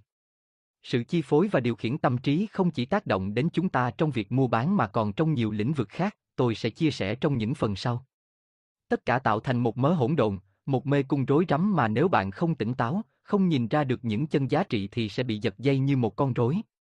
Bạn vẫn luôn cảm thấy bất hạnh dù có nhiều quần áo đẹp hơn, có nhà to hơn, có cô, anh bồ tốt hơn.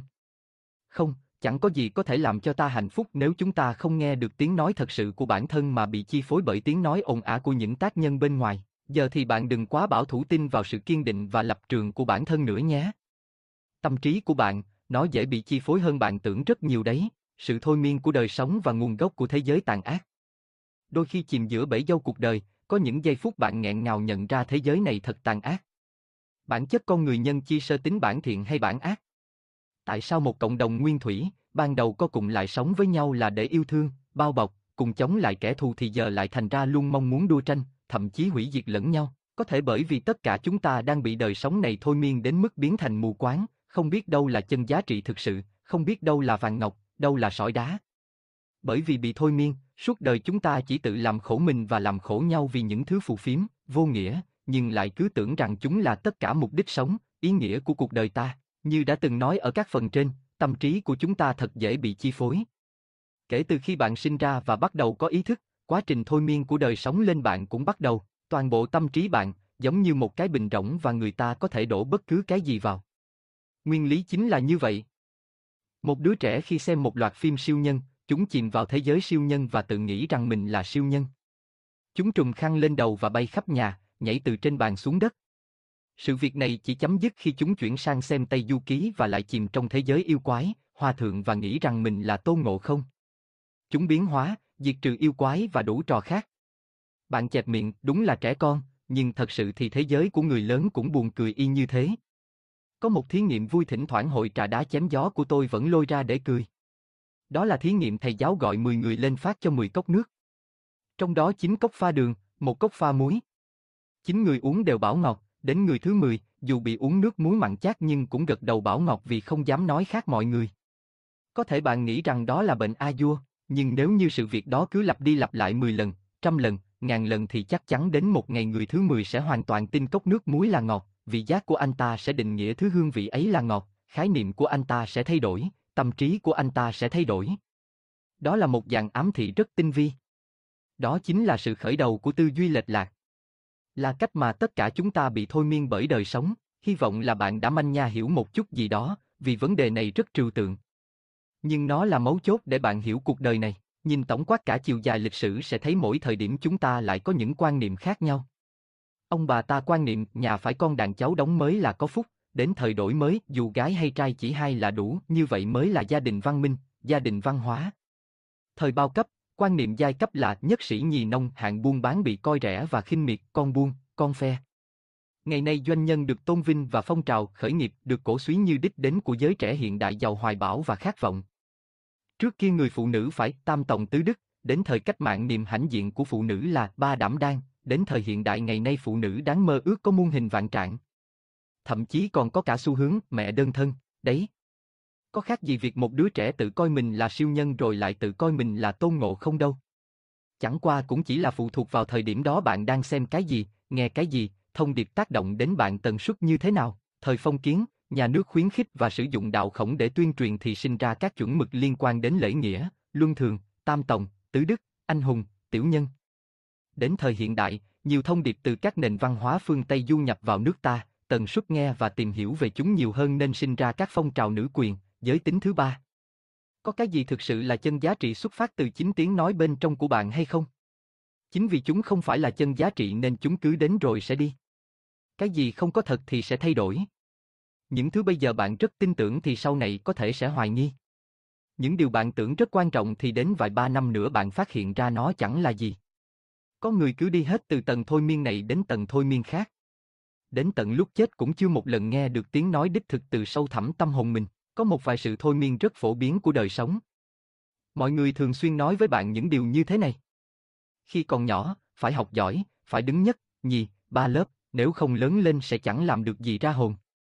Tuy nhiên sự thật thì việc đánh giá học sinh giỏi và dốt, xếp hạng nhất, nhì, ba, là một sự đánh giá đôi khi chẳng chính xác chút nào. Bởi cái cách mà hệ thống giáo dục áp đặt lên một con người, đặc biệt là ở Việt Nam chẳng bao giờ đánh giá được toàn diện năng lực của một đứa trẻ. Cứ phải học giỏi toán, văn, tiếng Anh mới là giỏi, còn giỏi về thể dục, mỹ thuật, âm nhạc thì sao? Úi giời! Mấy môn phụ vớ vẩn. Đấy là còn chưa nói đến việc đánh giá dựa trên học thuộc lòng, ít tư duy sáng tạo, rập khuôn, thậm chí còn dựa trên sự nhận xét rất cảm tính của giáo viên. Và kể cả đứa trẻ có dốt toàn diện các môn thì đã sao? Đạo đức, lòng tốt, sự chân thành sẽ được đánh giá bao nhiêu điểm? Cho nên thực ra khi ngồi trên ghế nhà trường, việc người ta đánh giá bạn như nào chẳng quan trọng bằng việc bạn học được cái gì và tự đánh giá mình ra sao. Khi đến tuổi cập kê, ôi thôi là một loạt các ảo ảnh phù phiếm bao phủ lấy đầu óc của các cô cậu trẻ. Nếu là con trai phải có một danh sách dài các em xinh tươi trong list tình trường thì mới oách. Với con gái thì phải có người yêu như hot boy Hàn Quốc, vừa nhà giàu, vừa đẹp trai lại còn ga lăng, lãng mạn nữa chứ, chẳng cần xa xôi gì, chỉ cần qua cái tuổi cập kê vài năm thôi, có gia đình và con cái là bạn sẽ nhận ra ngay những mẫu hình, những định nghĩa về tình yêu của mình trước kia thật là ngớ ngẩn, buồn cười và nông cạn. Một người bạn đời mang đến hạnh phúc thật sự chả cần phải thật xinh đẹp, giỏi giang hay bất cứ tiêu chuẩn gì quá cao xa. Thật ra chỉ cần hợp với những chuẩn mực sống của mình là đủ, khi đến tuổi trưởng thành, phải kiếm được nhiều tiền, phải có nhà lầu, xe bốn bánh, vợ đẹp, con du học nước ngoài, phải có thêm nhiều, nhiều nữa.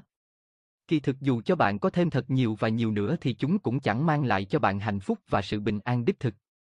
Ngày nay xã hội tiêu dùng khiến chúng ta dễ mắc vào hội chứng vòng xoay thỏa mãn.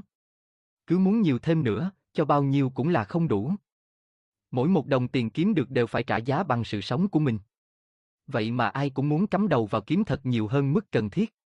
Hoang phí sự sống vào những điều không đáng. Nói đến đây tôi chợt nhớ đến một tập truyện Doraemon. Hôm đó cậu chàng Nobita nhặt được một bảo bối, trong đó hiện ra một tên cao to, tên này dụ dỗ Nobita hãy nhận lấy một chiếc ví thần kỳ, cậu chỉ cần đọc số tiền rồi dốc ngược chiếc ví là muốn bao nhiêu cũng được. Nhưng đổi lại cứ 100 yên thì cậu phải trả một milim chiều cao và hàng đêm gã cao to sẽ tới lấy đi chiều cao tương ứng với số tiền Nobita đã vay trong ngày. Một milim chỉ ngắn xíu xiu thôi, sẽ không ai nhận ra cả, rồi mình sẽ lại cao thêm ý mà, đâu có sao. Nghĩ vậy, nên Nobita vui vẻ dốc tiền ra mua truyện tranh, chơi điện tử, mua bánh mời Suka. Rồi đến lúc cả Seiko và Chai En đều trấn lột chiếc ví đó, bố mẹ Nobita cũng dốc ngược chiếc ví thần kỳ với bao nhiêu tiền tùy thích. Đến lúc này Nobita mới nhận ra sự nguy hiểm của chiếc ví. Gã cao to sẽ tới lấy đi chiều cao quý giá của cậu. Hối hận cũng đã muộn màng. Nếu không có sự cứu giúp của Doraemon thì đúng là Nobita đi tông rồi. Đời sống của chúng ta cũng vậy, thật là hữu hạn và ngắn ngủi. Mỗi đồng tiền chúng ta kiếm được đều phải trả giá bằng sức khỏe và thời gian sống.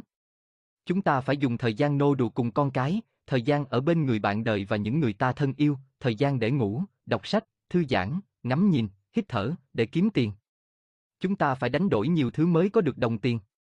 Nhưng rồi chúng ta lại dùng đồng tiền xương máu đó vào những việc vớ vẩn như mua cái nhà to hơn mức cần thiết, ăn những món ăn xa xỉ hơn mức cần thiết, mặc quần áo đắt đỏ hơn mức cần thiết, vung vải tiền bạc để tỏ ra là mình hơn người, và rồi đến lúc nhận ra mình đã đánh mất quá nhiều, phải trả giá quá nhiều thì muộn mất rồi.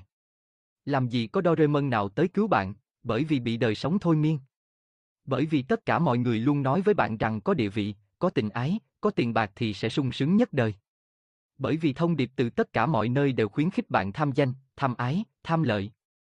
Kể cả là một mẫu quảng cáo, kể cả là cái áo đắt tiền trong cửa hiệu, kể cả cách mà người đời hay so sánh, kể cả một cốc nước trong quán cà phê. Tất cả mọi thứ đều nói với bạn rằng cần phải có nhiều tiền, địa vị, tình ái thì bạn sẽ được hạnh phúc. Đấy chính người đều bảo là nước có vị ngọt đấy. Bạn có dám tin là nó không ngọt như bạn cảm nhận không? Điều này đòi hỏi bạn phải có một bản lĩnh không hề nhỏ. Và muốn có bản lĩnh thì phải hiểu biết. Biết thế nào là ngọt, thế nào là mặn thì mới không bị kẻ khác đánh lừa. Quay trở lại vấn đề đặt ra từ đầu, tại sao thế giới lại trở nên tàn ác như vậy? Là bởi vì mọi người bị u mê. Bị u mê nên bằng mọi giá chà đạp lên nhau để tranh cướp tiền tài, địa vị, tình ái. Nhà Phật gọi đó là tham và si nằm trong tam độc. Tam độc là ba thứ sẽ hủy hoại con người bạn, cuộc đời bạn, khiến bạn mãi mãi chìm trong bể khổ luân hồi, không sao thoát ra được. Những người bị đời sống thôi miên chẳng thể biết rằng hạnh phúc thật sự không cần tranh cướp, không cần chà đạp người khác cũng chẳng cần phải đứng trên, thao túng ai. Hạnh phúc viên mãn thật giản đơn nằm ở việc ham muốn ít đi, ít đến mức tối thiểu và sử dụng sự sống quý báu của mình vào những việc thật sự có ý nghĩa với bản thân và nhân loại.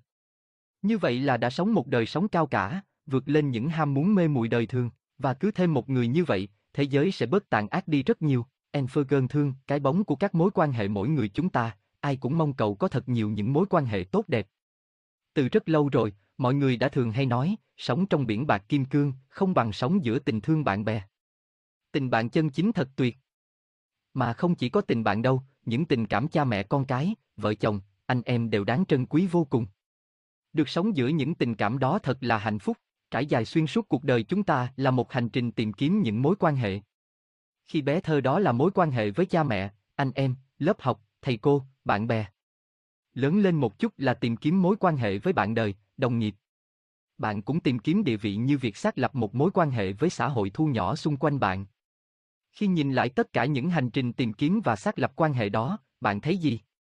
Từ một đứa trẻ ngô nghê tìm bầu sữa mẹ đến một người trưởng thành đau khổ ông niềm tin chẳng ai thực sự thương mình bằng chính mình là một hành trình như thế nào vậy? Bạn thử nghĩ xem, nếu ai đó dù mới chỉ đi đến đoạn ôi trên đời chỉ có ba mẹ thương mình nhất. Ôi trên đời chỉ có anh ý, cô ý là thương mình nhất. Ôi trên đời chỉ có người bạn đó là thương mình nhất, thì có lẽ cũng đã phần nào hiểu được sự tổn thương và mất mát trên hành trình của mình. Mặt tối của các mối quan hệ chính là tổn thương. Tổn thương giống như một hiện tượng vật lý. Chỉ xảy ra khi có ít nhất hai sự vật hiện tượng. Đã gọi là mối quan hệ, tức là phải có từ hai đối tượng trở lên. Mà đã có từ hai đối tượng trở lên thì ắt sẽ có va chạm và tổn thương. Cái giá của những mối quan hệ, những phút giây ấm áp, của nỗi khát khao khỏa lấp sự cô độc chính là những tổn thương tiềm ẩn. Chúng ta luôn vừa sung sướng mà lại vừa đau khổ, vừa đầm ấm mà lại vừa cô đơn. Trên hành trình cuộc đời ai mà chả đi tìm kiếm tri âm, tri kỷ. Và trên hành trình ấy, ai mà chả tổn thương và đau đớn ít nhiều, mối quan hệ giữa cha mẹ, con cái và những vết thương lòng. Nhiều người trong chúng ta, khi nhìn lại tuổi thơ và quãng đời đầu tiên của mình thường cảm thấy có những vết thương rất đau đớn, dù đã thành sẹo nhưng hễ ai mở ra xem là lại co quắp vì đau đớn. Có lẽ một ngày nào đó, bằng một cách nào đó tôi cũng sẽ vô tình tạo ra những vết thương lòng tương tự như vậy trong tâm hồn đứa con thơ ngây bé bỏng của tôi. Dù hết mực yêu quý nó, cuối cùng thì bằng một cách nào đó tôi vẫn cứ làm tổn thương nó. Và những đứa con khi lớn lên dù yêu kính cha mẹ nhưng phần nào đó trong tâm vẫn có oán hận. Và dù rất ghét, ghét cay ghét đắng một đặc tính nào đó của cha mẹ mình, nhưng rất kỳ lạ là họ lại thật giống cha mẹ mình ở cái đặc tính đáng ghét đó. Nghe có vẻ thật khó tin, nhưng chuyện đó rất thường tình và đôi khi chẳng mấy ai để ý, nó là những góc khuất âm thầm giấu kín trong tâm khảm mỗi người. Nếu động đến được điểm sâu thẳm đó thì đã thành tri kỷ mất rồi. Mà ở đời này mấy ai là tri kỷ của ai đâu? Trong thời gian từ đầu năm 2017 giới truyền thông Nga liên tục đưa tin về một trò chơi hết sức nguy hiểm, trò chơi kích động và hướng dẫn các thanh thiếu niên tự sát mang tên Blue Whale Challenge, thử thách cá voi xanh. Nó có nguy cơ trở thành thảm họa có sức lan truyền như dịch bệnh. Xin được phép tóm tắt một vài thông tin như sau. Blue Whale Challenge yêu cầu người chơi phải thực hiện hàng loạt nhiệm vụ trong vòng 50 ngày, từ sử dụng dao hoặc lưỡi lam để tạo hình dáng cá voi lên cổ tay hoặc chân đến xem phim kinh dị cả ngày lẫn đêm để hoàn thành thử thách. Vào ngày cuối cùng, bằng cách tự sát, người chơi sẽ được thừa nhận là kẻ chiến thắng. Đó cũng là ý nghĩa tên gọi của trò chơi, giống như những con cá voi xanh tự nguyện lao lên bãi biển để tự sát. Cảnh sát Nga cho biết đang điều tra nhiều vụ tự tử trên khắp nước Nga có liên quan đến cơn sốt trực tuyến này. Điển hình là vụ hai nữ sinh, Yulia Konstantino, 15 tuổi, và Veronika Volkova, 16 tuổi, thiệt mạng do nhảy từ trên mái một khu căn hộ ở Uslin. Phóng sự điều tra của tờ Novaya Gazeta cho biết, có tới 130 vụ trẻ vị thành niên tự tử diễn ra từ tháng 11 năm 2015 đến tháng 4 năm 2016. Và điều đáng lo ngại nhất là dịch cá voi xanh không chỉ dừng lại ở Nga mà còn đang lan truyền sang các quốc gia châu Âu khác như Anh, Bỉ, Pháp, Tây Ban Nha. Mô thức tương tự như cá voi xanh cũng được nhiều nhóm bệnh hoạn lập ra và nhân rộng dưới nhiều dạng thức khác nhau. 4. 4 dẫn theo https anithuocdo vn theo dõi cho cho bên hoàn thu thạch cá thu Phạm của hàng trăm vu tu 727083 Ani thế giới. Con người trong quá trình trưởng thành, ở tuổi đời từ 13, 16, thanh thiếu niên, thường là giai đoạn yếu đuối nhất về tâm lý. Bởi họ đang trong giai đoạn quá độ từ trẻ con lên người lớn, giai đoạn hết sức nhạy cảm. Đây là thời điểm họ đi từ sự mông lung, vô phương hướng đến việc định hình nhân cách. Một giai đoạn tất cả chúng ta đều phải trải qua với cái tên khủng hoảng tuổi dậy thì. Trong khủng hoảng mọi thứ đều dễ dàng tác động đến chúng ta theo một mức độ hết sức không bình thường. Chỉ một cái chạm nhẹ tay của bạn khác giới cũng làm họ bâng khuâng mất ngủ đến cả tuần. Chỉ một lời chỉ trích vô tình của thầy cô, bố mẹ cũng khiến họ đau khổ và hoài nghi về bản thân đến muốn chết đi được. Nói chung khi khủng hoảng, mọi thanh thiếu niên đều có dấu hiệu của một hoặc nhiều chứng rối loạn tâm lý nào đó. Bạn có ngạc nhiên không khi tất cả những đứa trẻ tham gia trò chơi cá voi xanh đều ở chung một hội có tên là hội những người ghét bố mẹ. Có một điều rất buồn cười là khi vào đến tâm của cơn bão khủng hoảng tuổi dậy thì rất nhiều khi chúng ta trở nên ghét bố mẹ mình. Trong khủng hoảng, những thanh thiếu niên có suy nghĩ tiêu cực luôn có cảm giác rằng bố mẹ không hiểu họ, không đủ quan tâm đến họ, không đáp ứng cho họ được những điều đáng ra họ phải được hưởng. Họ dễ dàng đổ lỗi cho cha mẹ, bạn bè, người thân về tất cả những thứ tệ hại, tất cả những cảm giác tồi tệ mà họ đang hứng chịu. Thật ra đôi khi đó đơn giản chỉ là việc tăng cao hormone của tuổi dậy thì, nên mới khiến họ lo lắng và bi quan đến vậy. Nhưng rất buồn là những cô cậu thanh thiếu niên lại không hiểu điều đó. Thường họ sẽ tìm đến những cách giải tỏa như chơi game, thể thao, các trò quậy phá, yêu đương một ai đó, nếu họ may mắn kiếm được người yêu, và tuyệt nhiên chẳng bao giờ chia sẻ gì với bố mẹ của mình, những người bảo hộ luôn lo lắng và quan tâm nhất đến lợi ích của họ. Có một dạng phim mà giới thanh thiếu niên Việt thường mê mẩn, nhưng thật sự rất tai hại đến tâm lý của họ. Đó là dạng phim thần tượng Hàn Quốc. Trong các phim thần tượng đó mô típ chung là, nhân vật nữ chính, một cô gái rất bình thường, với đủ các tính xấu như hậu đậu, không xinh đẹp, gia đình bình dân hoặc nghèo nhưng lại rất nhân hậu, ngây thơ, đa cảm. Nhân vật nam chính, một anh chàng toàn diện vừa đẹp trai, nhà giàu lại còn ga lăng. Chỉ có điều anh ta có một vết thương tâm lý thầm kín khiến anh ta trở nên khép kín hoặc cáu kỉnh, tự cao tự đại đến đáng ghét. Thường thì vết thương tâm lý đó đến 99% là do cha mẹ. Cha mẹ không quan tâm, cha mẹ gò ép, cha mẹ định kiến. Rồi nam chính và nữ chính sẽ yêu nhau say đắm, cùng nhiệt bất chấp sự ngăn cấm và chia rẽ của cha mẹ. Cha mẹ lúc này rõ ràng là nhân vật phản diện 100%. Đến cuối phim nam chính và nữ chính đến được với nhau, chứng minh rằng cha mẹ đã sai hoàn toàn và tình yêu của họ là đúng đắn nhất quả đất. Đấy, những kịch bản phim na ná như thế liên tục trở thành bom tấn, dòng phim thần tượng thu về cho các nhà làm phim Hàn Quốc lợi nhuận khổng lồ. Và hệ quả của nó là đầu độc cả một thế hệ thanh thiếu niên. Khi xem những kiểu phim như thế họ hoàn toàn bị ám ảnh bởi các tình tiết và kịch bản phim. Đến chuyện nhân vật chính mặc áo kiểu gì, tóc kiểu gì còn khiến họ hâm mộ đến phát rồ rồi trở thành xu hướng thời trang của năm đó nữa. Rồi đến cả cách yêu, cách tỏ tình, cách hôn nữa. Tuy nhiên những cái đó vẫn là chuyện nhỏ. Chuyện lớn nhất là những dạng phim như vậy sẽ khoét sâu thêm vào mâu thuẫn thầm kín của các bạn trẻ với bố mẹ. Những ấm ức nho nhỏ, sự nhạy cảm quá đáng cộng thêm việc cổ suý của phim ảnh đã khiến cho những bạn tuổi tin chẳng còn biết phân biệt đâu là tình yêu thật sự của cha mẹ và những trò tán tỉnh bịt bợm của những gã trai trưởng thành. Nên mới có nhiều vụ yêu nhau qua mạng, rồi giấu bố mẹ đến thăm người yêu xong bị bắt cóc, xâm hại. Hoặc những trường hợp còn đang đi học, yêu đương, bất chấp bố mẹ can ngăn, cố tình để có bầu rồi ép bố mẹ phải cho cưới. Hệ quả là cả cuộc đời về sau họ phải gánh lấy nhiều đau buồn do cuộc sống hôn nhân không như mộng tưởng, người mình yêu giờ không còn tốt như trước nữa.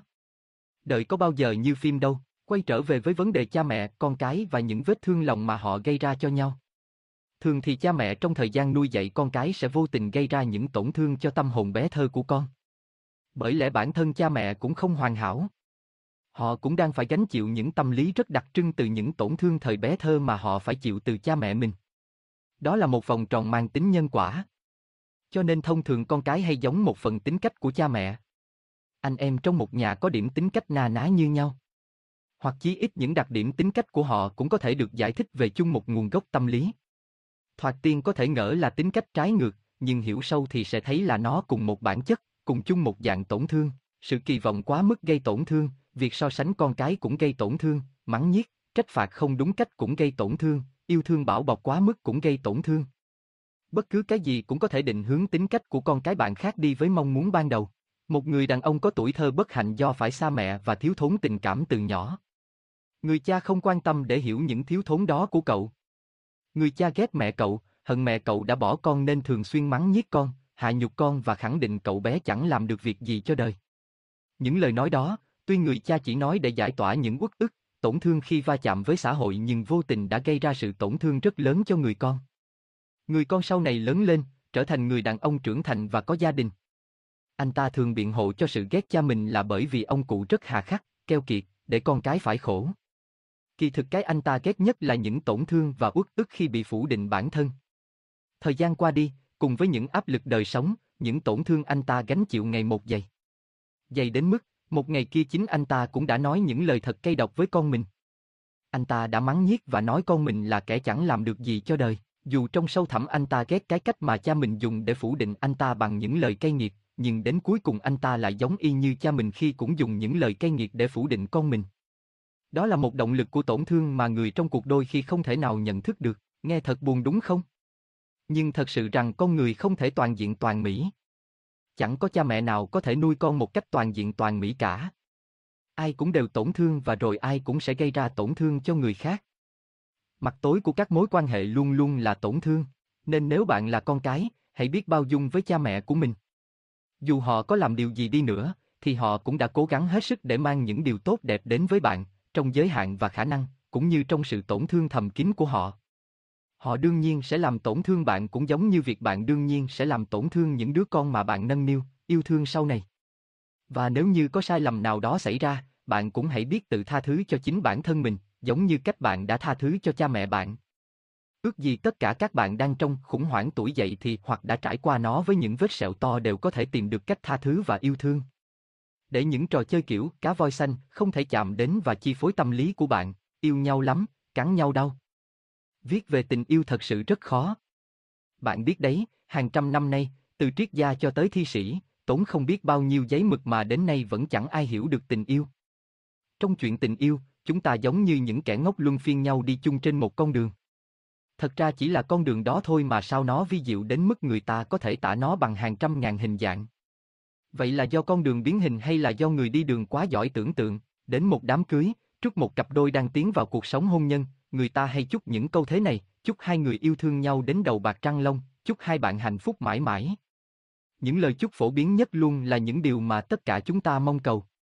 Chúng ta mong cầu có thể yêu nhau cho đến đầu bạc trăng long nhưng thật ra hầu như chẳng mấy ai yêu nhau được đến lúc ấy. Chúng ta mong cầu có thể hạnh phúc mãi mãi vì thật ra chẳng ai có thể hạnh phúc mãi mãi cả. Tại sao hàng vạn người với hàng vạn cách yêu mà hạnh phúc lại khó tìm đến vậy?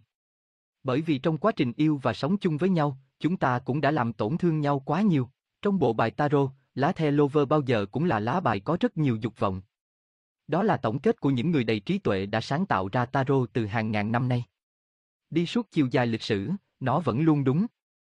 Tình yêu với tất cả những biểu hiện thông thường, rung động, tán tỉnh, hò hẹn, tình dục, ghen tuông, căm thù, bi lụy đều có nguồn gốc tâm lý phát xuất từ những dục vọng của chúng ta. Chúng ta muốn được thừa nhận sự hấp dẫn của mình. Chúng ta muốn được phô trương sức mạnh và tán thưởng. Chúng ta muốn được chăm sóc và phục tùng. Chúng ta muốn được khẳng định cái tôi. Chúng ta muốn được khỏa lấp nỗi cô đơn. Chúng ta muốn được trút đi gánh nặng của đời sống. Có cả một danh sách rất dài những thứ chúng ta muốn. Chúng ta thường đem tất cả danh sách đó đổ lên đầu người chúng ta yêu. Chúng ta kỳ vọng quá nhiều. Đến khi những kỳ vọng đó không được thỏa mãn chúng ta có thể tức giận đến phát điên. Chúng ta có thể oán hận và trách móc. Chúng ta sẽ làm khổ nhau rất nhiều, cái nhân gian gọi là tình yêu thật ra rất ích kỷ. Nhưng bạn thì lại được tru vỗ rằng nó rất hào phóng. Có thật vậy không? Bạn thử nghĩ xem, ngay cả mỗi hành động cho đi bạn dành cho người yêu cũng đã tiềm ẩn một khát vọng mong nhận lại. Đã bao giờ giữa một cặp đôi cãi cọ bạn nghe thấy những câu thế này, tôi hy sinh vì anh, lo lắng cho anh, làm tất cả vì anh, vậy mà giờ anh lại đối xử với tôi như thế sao? Cả một trời kỳ vọng và thất vọng đấy. Sự cho đi trong tình yêu có phải là vô điều kiện đâu. Nếu không được nhận lại như những gì đối phương kỳ vọng, họ sẽ phát điên trong sự oán hận, bởi vậy hãy yêu nhau càng nhiều, sự kỳ vọng càng lớn thì tổn thương càng sâu đậm. Chẳng mấy ai có thể đáp ứng được kỳ vọng của người yêu mình. Vì họ còn bận đáp ứng những nhu cầu của chính họ. Vì họ cũng đang có những kỳ vọng không nhỏ với đối phương. Vì những vui thích thể xác chỉ là nhất thời. Và tình yêu, sự ảo tưởng về người mình yêu cũng ngắn ngủi biết bao nhiêu. Năng lượng của sự tức giận không tự nhiên sinh ra cũng không tự nhiên mất đi, chúng chỉ chuyển từ người này sang người khác, từ dạng này sang dạng khác. Con người sống trong xã hội là một loạt những mối quan hệ tác động qua lại với nhau. Trong đó những nguồn năng lượng mà mọi người có thường truyền cho nhau theo những cách rất thú vị. Nhất là năng lượng bóng đêm của cảm xúc, cảm xúc không phải là một thứ chỉ liên quan đến tinh thần. Bản thân cảm xúc mang trong mình một năng lượng không hề nhỏ. Ví dụ như khi bạn tức giận bạn cảm giác trong người mình nóng lên, chân tay buồn bực như muốn đánh đấm, đập phá. Nếu không thể đập một cái bát, một cái cốc, văng một vài câu chửi bới thì thấy trong lòng ấm ức, bực bội không yên. Có một nguồn năng lượng ở trong bạn, đòi hỏi bạn phải giải phóng nó theo bất cứ một cách nào đó, nó phải được thoát ra ngoài. Nếu nó không thể thoát ra ngoài, bị kìm nén thì lâu dần sẽ tích thành bệnh tật. Thật ra thì luôn có hai kiểu người, một kiểu luôn phải phát tiết ra ngoài, một kiểu thì luôn tìm cách để nén những năng lượng tiêu cực ở bên trong. Kiểu người thứ nhất đơn giản, bộc trực, dễ buồn dễ vui như trẻ con, không để bụng, không nham hiểm nhưng khổ nổi lại hay gây khẩu nghiệp. Kiểu người thứ hai thì đa dạng hơn nhưng đa phần sẽ hướng nội, nhiều suy tư, dễ mắc bệnh, chủng loại bệnh thì tùy thuộc vào cơ địa. Tóm lại dù có theo bất cứ cách nào đi chăng nữa thì những nguồn năng lượng tiêu cực từ các cảm xúc tiêu cực sinh ra, chúng sẽ không bao giờ mất đi. Chúng tồn tại mãi trong nhân gian và chỉ chuyển từ dạng này sang dạng khác, từ người này sang người khác. Trong tất cả các năng lượng cảm xúc thì năng lượng của sự tức giận là dễ lan truyền nhất. Thật dễ để lan truyền sự tức giận từ người này sang người khác. Buổi sáng vừa mở mắt vợ chồng bạn đã cãi nhau làm cho tâm trạng của bạn vô cùng tồi tệ. Đứa con chậm chân, đi lại rề rề bạn quát mắng nó không thương tiếc. Trên đường đi làm, đường hơi đông một chút, bạn bực dọc bấm còi in ỏi đến mức làm mấy người phía trước phát cáu. Được thể, khi đến cơ quan nhìn mặt con bé nhân viên mới sao mà ghét, lúc nó làm đổ cốc trà, bạn cho nó luôn một trận tơi bời. Giống như việc bạn chơi bi, bạn bắt đầu bắn hòn bi cái hướng đến những viên bi còn lại. Viên bi cái sẽ liên tục va đập vào những viên bi khác khiến chúng chạy xa, nó sẽ không ngừng va đập cho đến khi giải phóng hết năng lượng ở trong nó. Chỉ đến lúc đó viên bi cái mới có thể dừng lại. Ôi thật là thảm họa cho những người có thói quen giải tỏa nguồn năng lượng tiêu cực của bản thân vào những thứ ở xung quanh mình, vào những chỗ anh ta đến và đi qua. Chẳng mấy chốc tất cả những viên bi khác sẽ bắn xa khỏi anh ta trong quỹ đạo cuộc đời, nhưng đấy chỉ là sự lan truyền rất cơ học theo kiểu tiểu nông nhỏ lẻ của ông bà ta ngày xưa thôi. Còn kiểu cơ giới hiện đại thì bạn phải cần đến những máy móc công nghiệp là các trang mạng xã hội và báo mạng lá cải. Ở đó, chưa bao giờ nguồn năng lượng tiêu cực của sự tức giận lại được lan tỏa một cách nhanh chóng, rộng khắp đến vậy. Nó tạo ra cả một khối năng lượng khủng khiếp, bùng lên như một con sóng to vậy. Có một người đăng lên thông tin và ảnh về việc gạo giả làm từ nhựa với những lời lẽ hết sức kích động kiểu như bọn con buôn thật giả mang, chúng nhẫn tâm làm gạo bằng nhựa rồi trộn với gạo thật. Gạo trộn nhìn bóng bẩy, thun đẹp giả làm gạo nhập bán giá trên trời, gạo đó thổi lên vẫn dẻo ngon cơm như thường, nhưng ăn vào chả mấy mà ung thư chết toi. Vừa đọc được thông tin cùng đoạn video kèm theo, chưa cần biết thật giả thế nào nhưng cảm xúc phổ biến của cộng đồng mạng là căm tức, sợ hãi, ghê sợ và đua nhau chia sẻ để mọi người thân của mình cũng được biết, làn sóng của những cảm xúc tiêu cực cứ thế được lan truyền, lan truyền. Trong công sở mọi người kháo nhau, eo ơi kinh nhờ, bây giờ bọn nó còn làm cả gạo giả. Các bà nội trợ rỉ tai nhau, bây giờ đừng có ham mua gạo đẹp bóng nhé, gạo từ nhựa hết đấy. Mấy ông nhà giàu sợ chết thì chẹp miệng, thời buổi này đúng là, không gạo giả thì kiểu gì cũng thuốc chống mối mọt, thôi tốt nhất về quê mua mảnh đất, thuê người cấy rồi lấy gạo đó mà ăn là lành nhất. Nguồn năng lượng tiêu cực mà lớn thì bao giờ nó cũng sẽ tác động đến cả chiều sâu và chiều rộng, để lại những hậu quả không lường. Trong trường hợp này rất có thể sẽ làm điêu đứng cả ngành công nghiệp sản xuất gạo. Trong nhiều trường hợp các vụ scandal lan truyền qua mạng xã hội có thể giết chết một con người, một sự nghiệp. Bây giờ, nếu bạn đã đồng ý với tôi rằng cảm xúc là một nguồn năng lượng và chúng hoàn toàn tuân theo định luật bảo toàn của Newton thì nếu ngẫm nghĩ một chút, đến đây bạn sẽ tự hỏi, vậy nguồn năng lượng xấu đó từ đâu ra?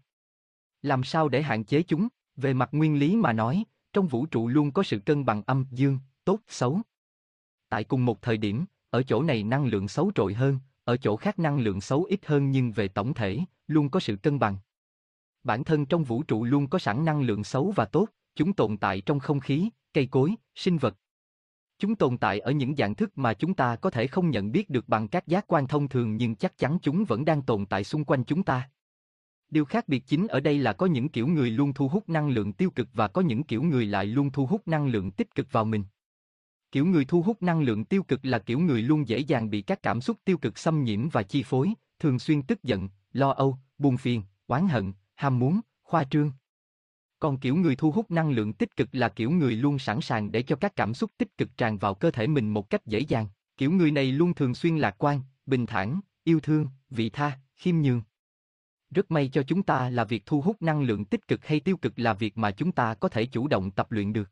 Mỗi một đạo sẽ chỉ dẫn cho bạn những phương pháp tập luyện khác nhau. Ví dụ như với đạo Phật ngoài việc học các giáo lý, bạn sẽ tập thiền định, đó là một phương pháp rất hay để dưỡng tâm, thu nạp các cảm xúc tích cực, bài trừ các cảm xúc tiêu cực. Nhờ đó mà cả bên trong lẫn bên ngoài luôn duy trì được nguồn năng lượng tích cực. Điều này không chỉ khiến người tập có sức khỏe dồi dào mà còn có thể lan truyền nguồn năng lượng đó đến những người xung quanh. Tóm lại, dù bạn theo học bất cứ đạo nào, đạo Phật, đạo giáo, đạo Thiên Chúa, Kitô. Đạo tức là con đường, chỉ cần đó là chính đạo, thì chắc chắn chúng cũng sẽ cùng dẫn bạn tới một cái đích cuối cùng mà thôi. Đó là giúp cho bạn thu hút, duy trì và nuôi dưỡng những nguồn năng lượng tích cực. Giúp bạn có được sức khỏe và sự an lành, hành trình đáng ngưỡng mộ hay những cuộc chạy trốn bất tận. Từ bao giờ du lịch lại trở thành một thứ thật thời thượng nhỉ? Từ bao giờ người ta có thể viết lâu, viết sách, viết cả một website về những chuyến đi? Từ bao giờ tấm ảnh của những chuyến lang bạc lại được ca ngợi, ganh ghét, ngưỡng mộ, trầm trồ đến vậy? Từ bao giờ đi phượt lại trở thành một điều mà giới trẻ không thể không trải nghiệm? Từ bao giờ nhỉ? Có lẽ từ tâm trí những người trẻ bị giam hãm quá nhiều, tù túng quá nhiều, đến mức luôn khao khát những cuộc chạy trốn bất tận, thế giới hiện đại thật sự rất bận rộn. Thậm chí người ta còn không có cả thời gian để ăn một bữa ăn đúng nghĩa.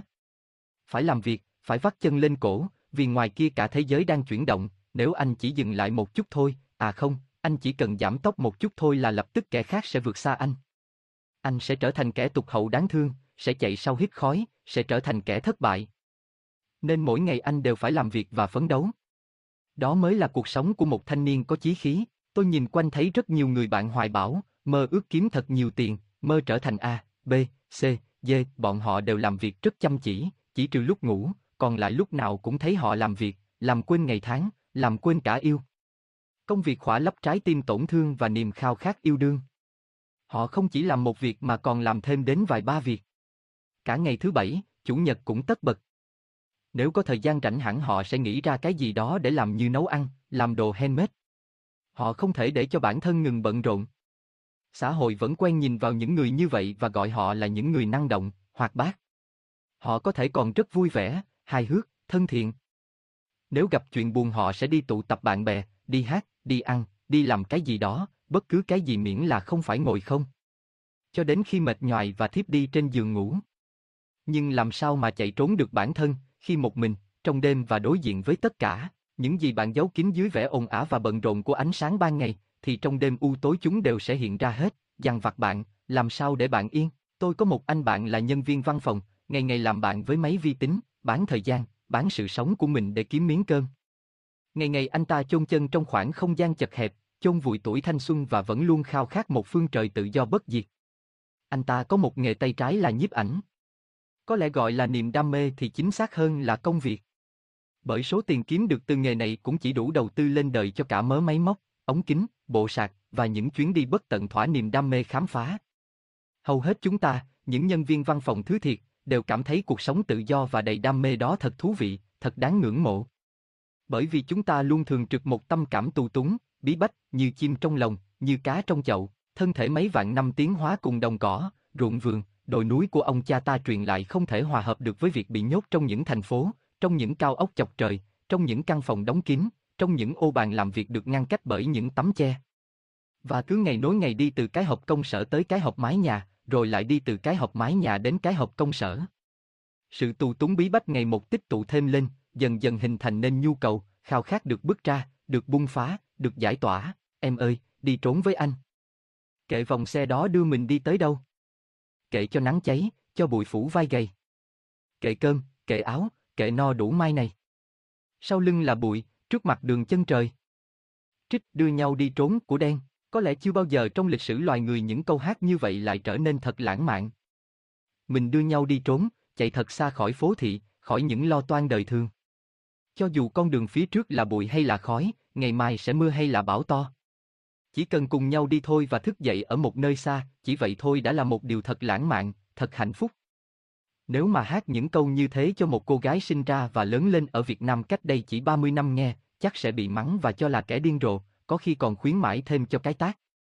Bởi ở thời đó, khi mà còn chưa bị đô thị vây hãm, khi mà mỗi ngày lao động trên đồng ruộng còn như một khúc ca diễm lệ, mút ánh trăng vàng đổ đi, khi mà con người vẫn còn có sự hòa hợp, tương hỗ nhất định với thiên nhiên thì niềm khao khát lãng mạn nhất chính là một mái nhà yên ổn giữa làng quê. Sự đi xa, sự lan bạc, sự trốn chạy khỏi làng là một điều gì đó rất kinh khủng, vậy mà chỉ trong có mấy chục năm, thân thể con người bị tù hãm làm cho tâm trí trở nên bấn loạn cùng khát khao thường trực, giải phóng, bởi vậy mà có phong trào đi du lịch. Cùng với việc cổ suý liên tục trên các phương tiện thông tin đại chúng, do các công ty du lịch, lữ hành, máy bay tài trợ, mà phong trào đi du lịch càng được thổi bùng lên, thỏa mãn nhu cầu giải phóng của giới trẻ đô thị. Nó mạnh mẽ đến mức, theo lời một dân phượt đã đi nhiều năm, trên một chuyến leo núi Phan Xi Păng vào dịp nghỉ lễ 2, 9, đường lên núi, con đường mòn nhỏ hẹp chật kín, thậm chí tắt đường, phải chờ người đi trước đi qua thì người sau mới tiến lại được. Và dòng người vẫn đông thêm, mỗi năm, tất nhiên đi phượt còn có thêm một sự hấp dẫn nữa đối với giới trẻ, đó là có cơ hội để mở lòng và yêu đương. Con người dễ yêu nhau hơn khi ở giữa thiên nhiên. Thật vậy. Đi hẹn hò mà ngồi nhìn nhau trong quán cà phê thì kiểu gì khả năng tan rã cũng dễ hơn là đi dạo, đi bộ, đi công viên, đi lượn phố. Đi bất cứ đâu mà bạn có thể nắm tay người yêu ở giữa đất trời đều lãng mạn hơn là ở trong một căn phòng kín, đi phượt thật tuyệt. Được giải phóng khỏi mọi áp lực. Được có những phút giây lãng mạn cho những cảm xúc yêu đương thăng hoa. Vậy nên những hành trình đã trở nên thật ho. Vậy nên giới trẻ mãi đắm chìm trong những cuộc chạy trốn bất tận. Chạy trốn mãi thì làm sao có thể tìm ra con đường giải quyết những ẩn khuất tổn thương tâm lý. Chạy trốn mãi thì đến cuối cùng vẫn cứ là tổn thương và đau khổ, vậy ta phải làm gì đây? Rất đơn giản. Hãy ngừng chạy trốn, ngừng những cuộc hành trình. Hãy hướng nội nhiều hơn và làm theo những chỉ dẫn ở chương 3 của cuốn sách này. Hãy thừa nhận và đối mặt, con đường sẽ hiện ra trước mắt, Enfergen bóng của công nghệ và các phương tiện truyền thông tối của công nghệ. Trước khi nói về chủ đề này tôi muốn bạn dành chút thời gian cùng tôi xem một bộ phim tương đối bổ não mang tên The Circle, tiếng Việt dịch là vòng xoay ảo. Phim ra mắt từ tháng 5 năm 2017. Bộ phim không phải dạng hài hước, tâm lý, tình cảm tức là không mang đến cho bạn nhiều lắm sự vui vẻ. Phim cũng không hẳn là giả tưởng, tôi thấy nó rất thực tế là khác. Một bộ phim không hẳn để giải trí. Nếu xem nó, bạn bắt buộc sẽ phải dừng lại suy nghĩ một chút về tất cả thế giới công nghệ xung quanh bạn. Nào chúng ta cùng xem nhé. Cái hay của một tác phẩm nghệ thuật thông minh đó là ai cũng có thể xem nó và đều có thể hiểu theo cách hiểu của mình. Với những tầng tư duy khác nhau bạn có thể hiểu cùng một sự vật hiện tượng với những lớp nghĩa khác nhau. Điều dễ nhận thấy nhất là bộ phim nói về những chiều không gian khác nhau của công nghệ thông tin, chiều không gian không có màu hồng như chúng ta vẫn thường được nghe quảng cáo từ các kênh truyền thông. Chiều không gian đầu tiên nó chỉ ra là sự công khai quá mức đang dần xâm phạm đời sống riêng tư thiên liêng của mỗi chúng ta. Khi một sự việc được phơi bày trên mạng xã hội, nó không bao giờ là tất cả sự thật, không bao giờ là một quả bóng sự thật đầy đủ và toàn diện. Sự phiến diện của thông tin làm cho chúng ta bị hiểu lầm. Con người có một bản chất đó là tính tò mò. Tò mò không hẳn là xấu, nhưng mạng xã hội cũng như cách mà truyền thông lá cải bây giờ hoạt động, đó là tung các thông tin làm kích động trí tò mò, hiếu kỳ của độc giả khiến họ muốn biết và biết nhiều hơn nữa. Khi số lượng truy cập tăng lên, thật dễ để bán được quảng cáo, hoặc họ có thể đưa thông tin để người đọc cảm thấy thật phẫn nộ, họ khuyến khích mọi người thể hiện quan điểm bằng những câu bình luận hoặc chia sẻ bài viết đó để nhiều người hơn có thể cùng bình luận. Thật sự, việc phát minh ra mạng xã hội là một bước đột phá của ngành marketing. Ôi! Cái thời mà công nghệ chưa ra đời, phải khó khăn biết bao nhiêu để lan truyền thông điệp về sản phẩm. Họ phải in áp phích, băng rôn treo trên các con đường, in tờ rơi đi phát khắp các ngã tư. Thật tốn kém, mệt mỏi mà hiệu quả không cao. Quảng cáo trên đài truyền hình thì quá đắt đỏ. Nhưng từ khi mạng xã hội ra đời, mọi chuyện đã đơn giản hơn nhiều. Chỉ cần tung ra một tin thật tò mò, thật phẫn nộ hoặc thật cảm động thì mọi người sẽ tự động thi nhau bình luận và chia sẻ. Chỉ trong vài ngày trang thông tin của bạn được cả triệu triệu người biết tới mà chi phí chẳng tốn là bao. Bạn đang bị lợi dụng cảm xúc đấy bạn biết không? Họ đang lợi dụng cảm xúc của chính bạn để trục lợi trên đó. Và những thông tin vô bổ, những cảm xúc phiến diện kiểu đó lại rất có hại cho tâm trí của bạn. Mỗi một cái click chuột, mỗi một giây bạn phung phí trên mạng xã hội đều làm tổn hại cho bạn nhiều hơn mức bạn có thể nhận ra. Ở bất cứ thời đại nào, thông tin chính là tiền bạc và cao hơn, thông tin có thể tạo ra cho bạn quyền lực. Với đối thủ, bạn chỉ cần biết họ có thói quen gì, thích gì, ghét gì, hay làm gì, ở đâu, như thế nào. Thì bạn sẽ dễ dàng nắm đối phương trong lòng bàn tay, dễ dàng đoán ra điểm mạnh và điểm yếu của đối phương. Thế thì lo gì không trăm trận trăm thắng. Với một người cụ thể đã vậy. Giờ bạn tưởng tượng bạn có thể nắm được thông tin của phần lớn mọi người trên thế giới. Bạn biết xuất thân của họ, thói quen của họ, tính cách của họ, ham muốn của họ, sự sợ hãi của họ, tất cả điểm mạnh và điểm yếu của nhân loại toàn cầu. Vậy thì sức mạnh của bạn sẽ lớn tới đâu? Bạn thật sự có thể dễ dàng đứng trên nhân loại, dùng bàn tay của mình điều khiển nó như điều khiển một trò chơi điện tử. Hoặc thực dụng hơn chút, bạn bán các thông tin đó cho các doanh nghiệp để kiếm lời. Mạng xã hội, trình duyệt web, các trang bán hàng online, tất cả đều là những công cụ tuyệt vời để thu thập thông tin của tất cả mọi người ở khắp mọi nơi. Ngày nay sự thu thập thông tin đó càng trở nên tinh vi và chuyên nghiệp. Thậm chí bạn chỉ cần click vào một cái banner, biểu ngữ, vô hại trên website thì ngay lập tức thông tin về số điện thoại, địa chỉ và các thông tin liên quan khác của bạn cũng đã được thu giữ lại. Bạn nghĩ nó thật phi lý? Không phải, rất nhiều các công ty marketing đã sử dụng các phần mềm có tính năng thu thập như vậy để cung cấp số điện thoại của các khách hàng tiềm năng cho các doanh nghiệp bán hàng dễ dàng tiếp cận gọi điện tư vấn mua hàng. Bạn cứ nghĩ rằng mỗi thông tin bạn cung cấp trên mạng nếu ở trang này thì trang khác sẽ không biết, hoặc bạn xóa đi rồi thì chúng sẽ biến mất. Không phải. Tất cả những gì bạn đã cung cấp đều sẽ được lưu lại trên bộ nhớ đám mây và chúng sẽ mãi mãi nằm ở đó, không bao giờ bị mất đi, dù bạn có tưởng rằng bạn đã xóa chúng. Người ta có thể kết nối tất cả các thông tin, đặt cho bạn một ID nhận dạng và vậy là bạn mang mã số ID rất hoàn chỉnh, rất toàn diện. Người ta có thể hoàn toàn làm như thế. Vấn đề là nhà mạng sẽ cắt nhỏ các thông tin về bạn và bán cho các doanh nghiệp nào cần. Bạn sẽ tự hỏi tiếp, vậy tại sao các doanh nghiệp biết họ cần thông tin về tôi mà không phải một ai khác? Rất đơn giản, trong kinh doanh người ta có khái niệm khách hàng tiềm năng, tức là người có nhu cầu và sẽ dễ đưa ra quyết định mua hàng của doanh nghiệp nhất. Ví dụ tôi đang phải thuê nhà ở Hà Nội, tôi đã lập gia đình và có thu nhập ổn định, tất nhiên tôi đang có nhu cầu mua nhà.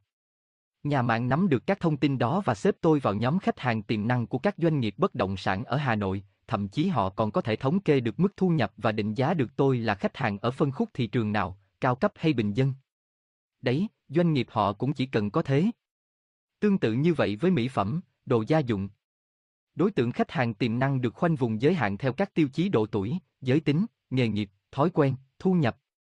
Những cách giải thích thế này thường dành cho những người lớn tuổi hiểu, còn giới trẻ ngày nay thì bán hàng qua mạng và chạy quảng cáo trên Facebook tràn lan chắc họ biết quá rõ. Bạn biết đấy, nếu ngày hôm nay bạn có xem qua một shop thời trang trên mạng, ngày mai trên trang cá nhân của bạn sẽ hiện ra thêm 3, 4 cái shop thời trang nữa. Thỉnh thoảng bên rìa lại bắn thêm mấy cái banner quảng cáo về quần áo đang sale. Bạn sẽ không thể không xem thêm những mẫu quần áo thật trời trang và giá còn rẻ nữa. Càng xem bạn càng không thể không mua lấy ít nhất một bộ. Và bởi vì bạn đã mua online quần áo, từ nay bạn sẽ là khách hàng tiềm năng ưu tiên, sẽ nhận được nhiều hình ảnh, nhiều gợi ý hơn nữa từ các shop thời trang. Bạn sẽ luôn bị tác động bởi các thông tin về thời trang. Bạn sẽ bị ám ảnh nhiều hơn nữa từ sở thích của chính mình và trở thành một tín đồ thời trang chính hiệu. Vậy đấy, chiều không gian thứ hai chính là việc các công ty công nghệ thông tin sử dụng thông tin riêng tư của chúng ta để kiếm tiền trên sở thích thói quen của chúng ta và xa hơn họ chi phối chúng ta bằng việc liên tục tác động và khơi dậy những ham muốn của chúng ta. Họ còn làm được những gì nữa? Có trời mới biết được, có thể nó còn đang ăn mòn, chiếm giữ những trải nghiệm sống của chúng ta để làm dữ liệu tồn tại của chúng. Hãy nghĩ thử xem, giờ thì công nghệ thông tin phủ sóng toàn cầu, ăn nhập vào tất cả các hoạt động của đời sống, từ ăn, ngủ, nghĩ thậm chí đi vệ sinh cũng cầm theo cái điện thoại để lướt Facebook. Một đứa trẻ 3 tuổi chưa biết xúc cơm ăn nhưng vẫn có thể cầm điện thoại truy cập Internet thành thạo. Với Internet chúng ta làm việc, chúng ta giải trí, chúng ta kết bạn, chúng ta chứng tỏ bản thân, chúng ta chia sẻ niềm vui nỗi buồn, chúng ta hẹn hò, chúng ta đóng thuế, chuyển tiền, chúng ta mua bán. Tóm lại chúng ta có thể làm được rất nhiều việc, bây giờ thậm chí ở một số nơi kể cả đi bảo tàng chúng ta cũng có thể sử dụng Internet. Một nơi lưu giữ các chứng tích, hiện vật đầy liên tưởng và mang tính tư duy trừu tượng là bảo tàng thì giờ một số nơi cũng biến chúng thành một sàn trình diễn công nghệ. Với phần mềm cho phép tái hiện các hiện vật thành những thước phim sống động ảo ngay trước mắt người xem. Vậy là chẳng còn liên tưởng hay suy luận logic gì nữa. Đã có công nghệ hiện thực hóa ngay trước mắt chúng ta rồi, có lẽ, về các chiều không gian chẳng mấy tươi đẹp của công nghệ thông tin tôi chỉ chia sẻ với bạn tới đây thôi đã. Còn rất nhiều điều để nói nhưng tôi sẽ chia sẻ từng chút một để bạn không bị ngợp và bị sốc. Đấy bạn thấy chưa, chỉ với chiếc smartphone đơn giản ngày nào bạn cũng sử dụng nhưng bạn vẫn chưa thật sự hiểu hết ảnh hưởng tiêu cực và tích cực mà nó mang đến cho bạn thì bảo sao cả cuộc sống bề bộn phức tạp này không làm cho bạn đi từ cuộc khủng hoảng này đến cuộc khủng hoảng khác. Chìa khóa của sự an ổn tâm trí đó là hãy thông tuệ, hãy tiệm cận thật gần đến bản chất. Và đừng vội tin vào những gì số đông nói với bạn. Nhớ nhé, vì sao bạn nghiện mạng xã hội? Lâu lâu rồi tôi có xem một tin tức trên TV. Đại khái là họ làm một thí nghiệm với một nhóm bạn trẻ có thói quen sử dụng Facebook. Thí nghiệm có tên 72 giờ không Facebook. Trong thí nghiệm đó có khoảng 100 người tình nguyện tham gia. Họ là những người đang thường xuyên sử dụng Facebook, giờ sẽ không sử dụng nữa, không lướt xem, đăng ảnh, bình luận hay thực hiện bất cứ tương tác nào trên Facebook nữa. Kết quả là có đến 60% không thể chịu đựng nổi qua 12 giờ đầu tiên. 30% còn lại lần lượt đầu hàng ở 36 giờ và nhiều hơn nữa. Chỉ một số lượng rất nhỏ, khoảng 5% có thể trụ được đến hết 72 giờ. Sao người ta lại cần Facebook đến như vậy nhỉ? Không có Facebook thì vẫn có thể ăn, ngủ, làm việc, gặp gỡ bạn bè, sống cuộc sống hoàn toàn lành mạnh cơ mà. Phụ thuộc vào một thứ không thật sự cần thiết trong cuộc sống có thể gọi là một dạng nghiện ngập không? Tại sao người ta lại nghiện Facebook đến như thế? Có thể bạn sẽ trả lời, bởi vì Facebook đem đến cho con người hiện đại sự kết nối vô tận với tất cả mọi người ở tất cả mọi nơi trên thế giới, vì nó đã hiện thực hóa khát khao về thế giới phẳng. Đó chính là điểm hấp dẫn không thể cưỡng lại của mạng xã hội nói chung và Facebook nói riêng. Ồ, có thể sự thật còn nằm ở một góc khuất khác mà bạn ít khi để tâm tới, hoặc giả vờ không biết tới. Bạn thử nghĩ lại xem, có phải tất cả những tấm hình trên Facebook của bạn đều hoặc rất lung linh, hoặc rất chất theo cách mà bạn muốn? Có phải bạn đã từng vào xem trang cá nhân của một đứa bạn cũ lâu ngày không gặp và phải ồ lên ghen tị, sao mà nó sướng thế, may mắn thế, lấy được thằng chồng giàu thế? Ngày xưa nhìn đen gầy, xấu như ma, bây giờ đắp tiền vào có khác, trẻ hơn phải đến 10 tuổi. Sự thật điểm hấp dẫn nhất của Facebook chính là tạo ra cho bạn một môi trường để bạn tha hồ vẽ ra cái tôi của mình. Mỗi chúng ta đều có một mơ ước âm thầm, đó là được làm tâm điểm trước đám đông, được ngưỡng mộ, được khác biệt, được nổi bật, được trầm trồ. Có nơi nào tuyệt vời hơn, rẻ tiền hơn, dễ dàng hơn và vô hại hơn là trang mạng xã hội chứ? Ở đó bạn sẽ có một sân khấu của riêng mình, trước hàng ngàn người theo dõi bạn tha hồ thể hiện bản thân ra sao tùy thích. Và rồi mọi người sẽ bình luận, chia sẻ, sẽ like hoặc ung liếc. Thấy chưa? Tất cả mọi người đều đang chú ý đến bạn. Cảm giác đó thật tuyệt đúng không nào? Thế là từ khi nào đã vì một cái bình luận hay sự kiện nào đó xảy ra trên mạng mà buồn, vui vì nó, thế là ngày nay xuất hiện những kiểu người rất lạ mà trước kia các cụ ta chưa từng bao giờ thấy. Đó là trong đời thực họ không bao giờ thể hiện cảm xúc, trầm ngâm khép kín như một cục đá nhưng khi lên mạng họ trở nên nói cười hoạt bát, sẽ chia mọi cảm xúc, thậm chí có thể làm anh hùng bàn phím bên vực những người yếu thế. Hoặc trong đời thực họ rất mờ nhạt, vô vị nhưng trong một trò game online họ lại vô cùng danh giá, địa vị trên người, cưới được vợ là mỹ nhân, có khi còn là anh hùng cứu nhân loại. Những cảm xúc thăng hoa trong game cũng giúp họ cân bằng cảm xúc, giúp họ thấy thỏa mãn và quên đi những thất bại của mình trong đời thực. Vậy đó, thì ra sức cuốn hút không thể cưỡng lại của mạng xã hội, game online và tất cả thế giới ảo đó chính là tạo ra cho chúng ta sự hài lòng, sự thỏa mãn về mặt cảm xúc, ru ngủ chúng ta trong những cảm xúc tích cực nhờ vào những chiến thắng, vinh dự không có thật, dễ dàng làm cho chúng ta quên đi sự nhục nhã hay thất bại trong đời thật. Thế giới ảo chính là một nơi trốn chạy tuyệt vời, dễ dàng, thậm chí dường như miễn phí với tất cả chúng ta. Cho nên hễ những ai nghiện mạng xã hội hay game online hoặc bất kỳ một thế giới ảo nào khác thì chẳng qua là bởi vì họ thích được tru vỗ bản thân, thích được trốn chạy hơn là đối mặt để giải quyết những vấn đề trong đời thực của chính họ mà thôi. Chúng ta chỉ có 24 giờ một ngày. Nếu chúng ta dành thời gian cho việc truy cập Internet thì thời gian bên người thân, thời gian trải nghiệm sống của chúng ta sẽ ít lại. Chúng ta sẽ sống ảo nhiều hơn và sống thật ít đi. Có thể bạn sẽ hỏi tại sao phải sống thật trong khi sống ảo mang đến cho bạn cảm giác tốt hơn. Nếu bạn nghĩ rằng đó là tốt thì chắc bạn chưa biết rằng các nhà tâm lý học đã chứng minh việc tham gia Facebook và các trang mạng xã hội khác là nguyên nhân làm trầm trọng thêm chứng bệnh trầm cảm và cảm giác không hạnh phúc của rất nhiều người, đặc biệt là giới trẻ. Cái này cũng dễ hiểu thôi. Khi mọi người chỉ tung lên mạng những hình ảnh và thời khắc tuyệt vời của bản thân. Bạn vào tường của họ và thấy cuộc sống của họ thật hạnh phúc viên mãn. Nhìn lại bản thân với thực tại trần trụi của những việc làm được và không làm được, bạn sẽ có ý nghĩ mình chưa đủ quần áo đẹp, mình chưa đủ các chuyến du lịch, người yêu của mình chưa đủ tốt, công việc của mình chưa đủ tốt, việc so sánh với những người cả năm chả bao giờ gặp, bạn không hề biết họ như thế nào ngoài những phần tốt đẹp họ trưng ra sẽ chỉ khiến cho cuộc sống của bạn tồi tệ đi mà thôi. Nên lời khuyên là hãy sử dụng mạng xã hội ít nhất có thể và giới hạn số lượng bạn bè là những người bạn tiếp xúc và có ảnh hưởng thực tế ngoài đời. Lúc đó Facebook sẽ đóng vai trò là một kênh giao tiếp của bạn với mọi người. Đồng thời bạn cũng dễ dàng nhận định tất cả mọi người trên nhiều phương diện thực chứ không chỉ là vài thông tin ảo trên trang cá nhân. Hoặc nếu bạn chưa thể tìm được cách để tiết chế bản thân thì có lẽ tốt nhất là bạn không cần phải dùng đến nó nữa. Có quá nhiều cách để giữ liên lạc với bạn bè và người thân mà không cần đến mạng xã hội đúng không nào? Hãy sử dụng mạng xã hội và internet như một công cụ của bạn, đừng để nó biến bạn thành công cụ cung cấp nguồn tin cho nó, tri thức, sách vở và sự phát triển của các hình thức lưu trữ thông tin. Quay ngược thời gian trở về khoảng 800 triệu năm trước, thời mà loài người còn ăn lông ở lỗ.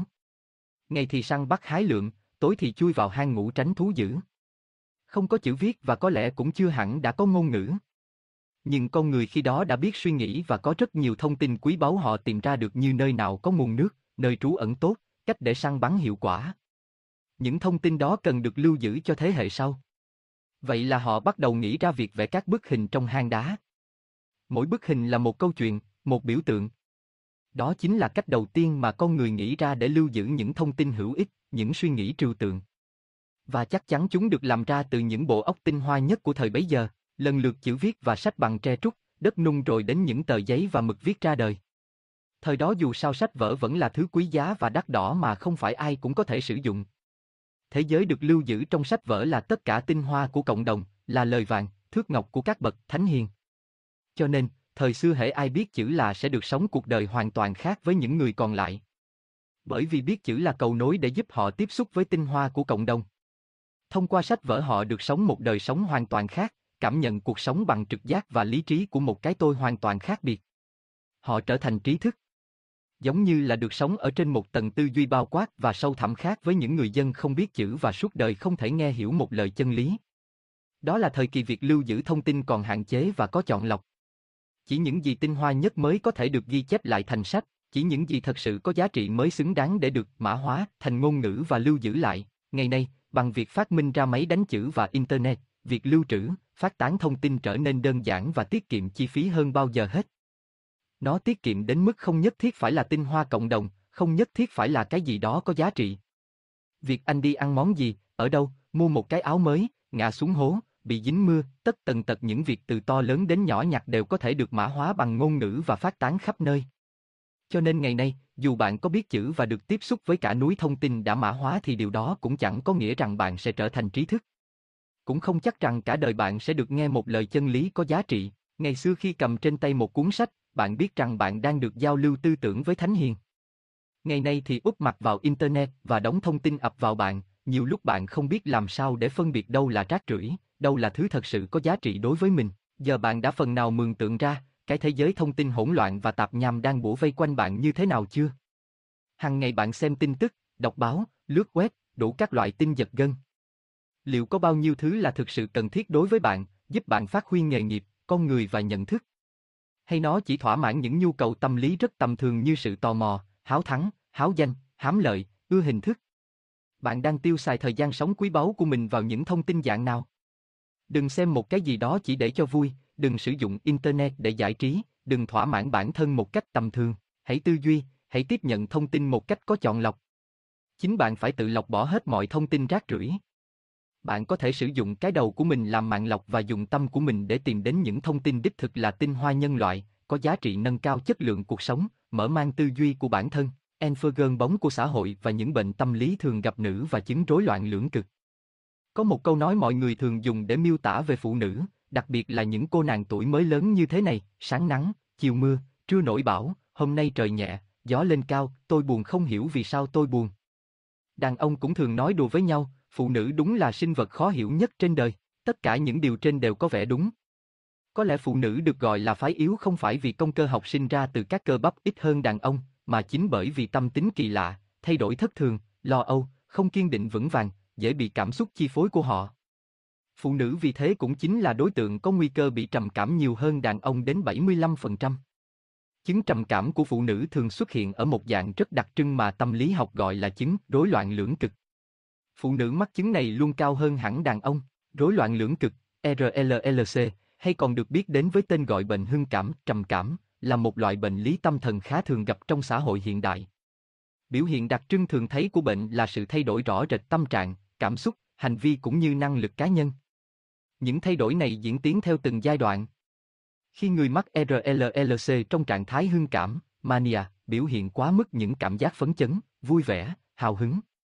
Ngược lại, khi người bệnh trong giai đoạn trầm cảm, depressino, sẽ rơi vào tình trạng trầm uất, buồn chán, thờ ơ, đôi khi, một giai đoạn bao gồm biểu hiện của cả hai trạng thái hưng cảm và trầm cảm, trạng thái hỗn hợp, mindset state, chứng RLLC thường được bắt đầu bằng một giai đoạn trầm cảm.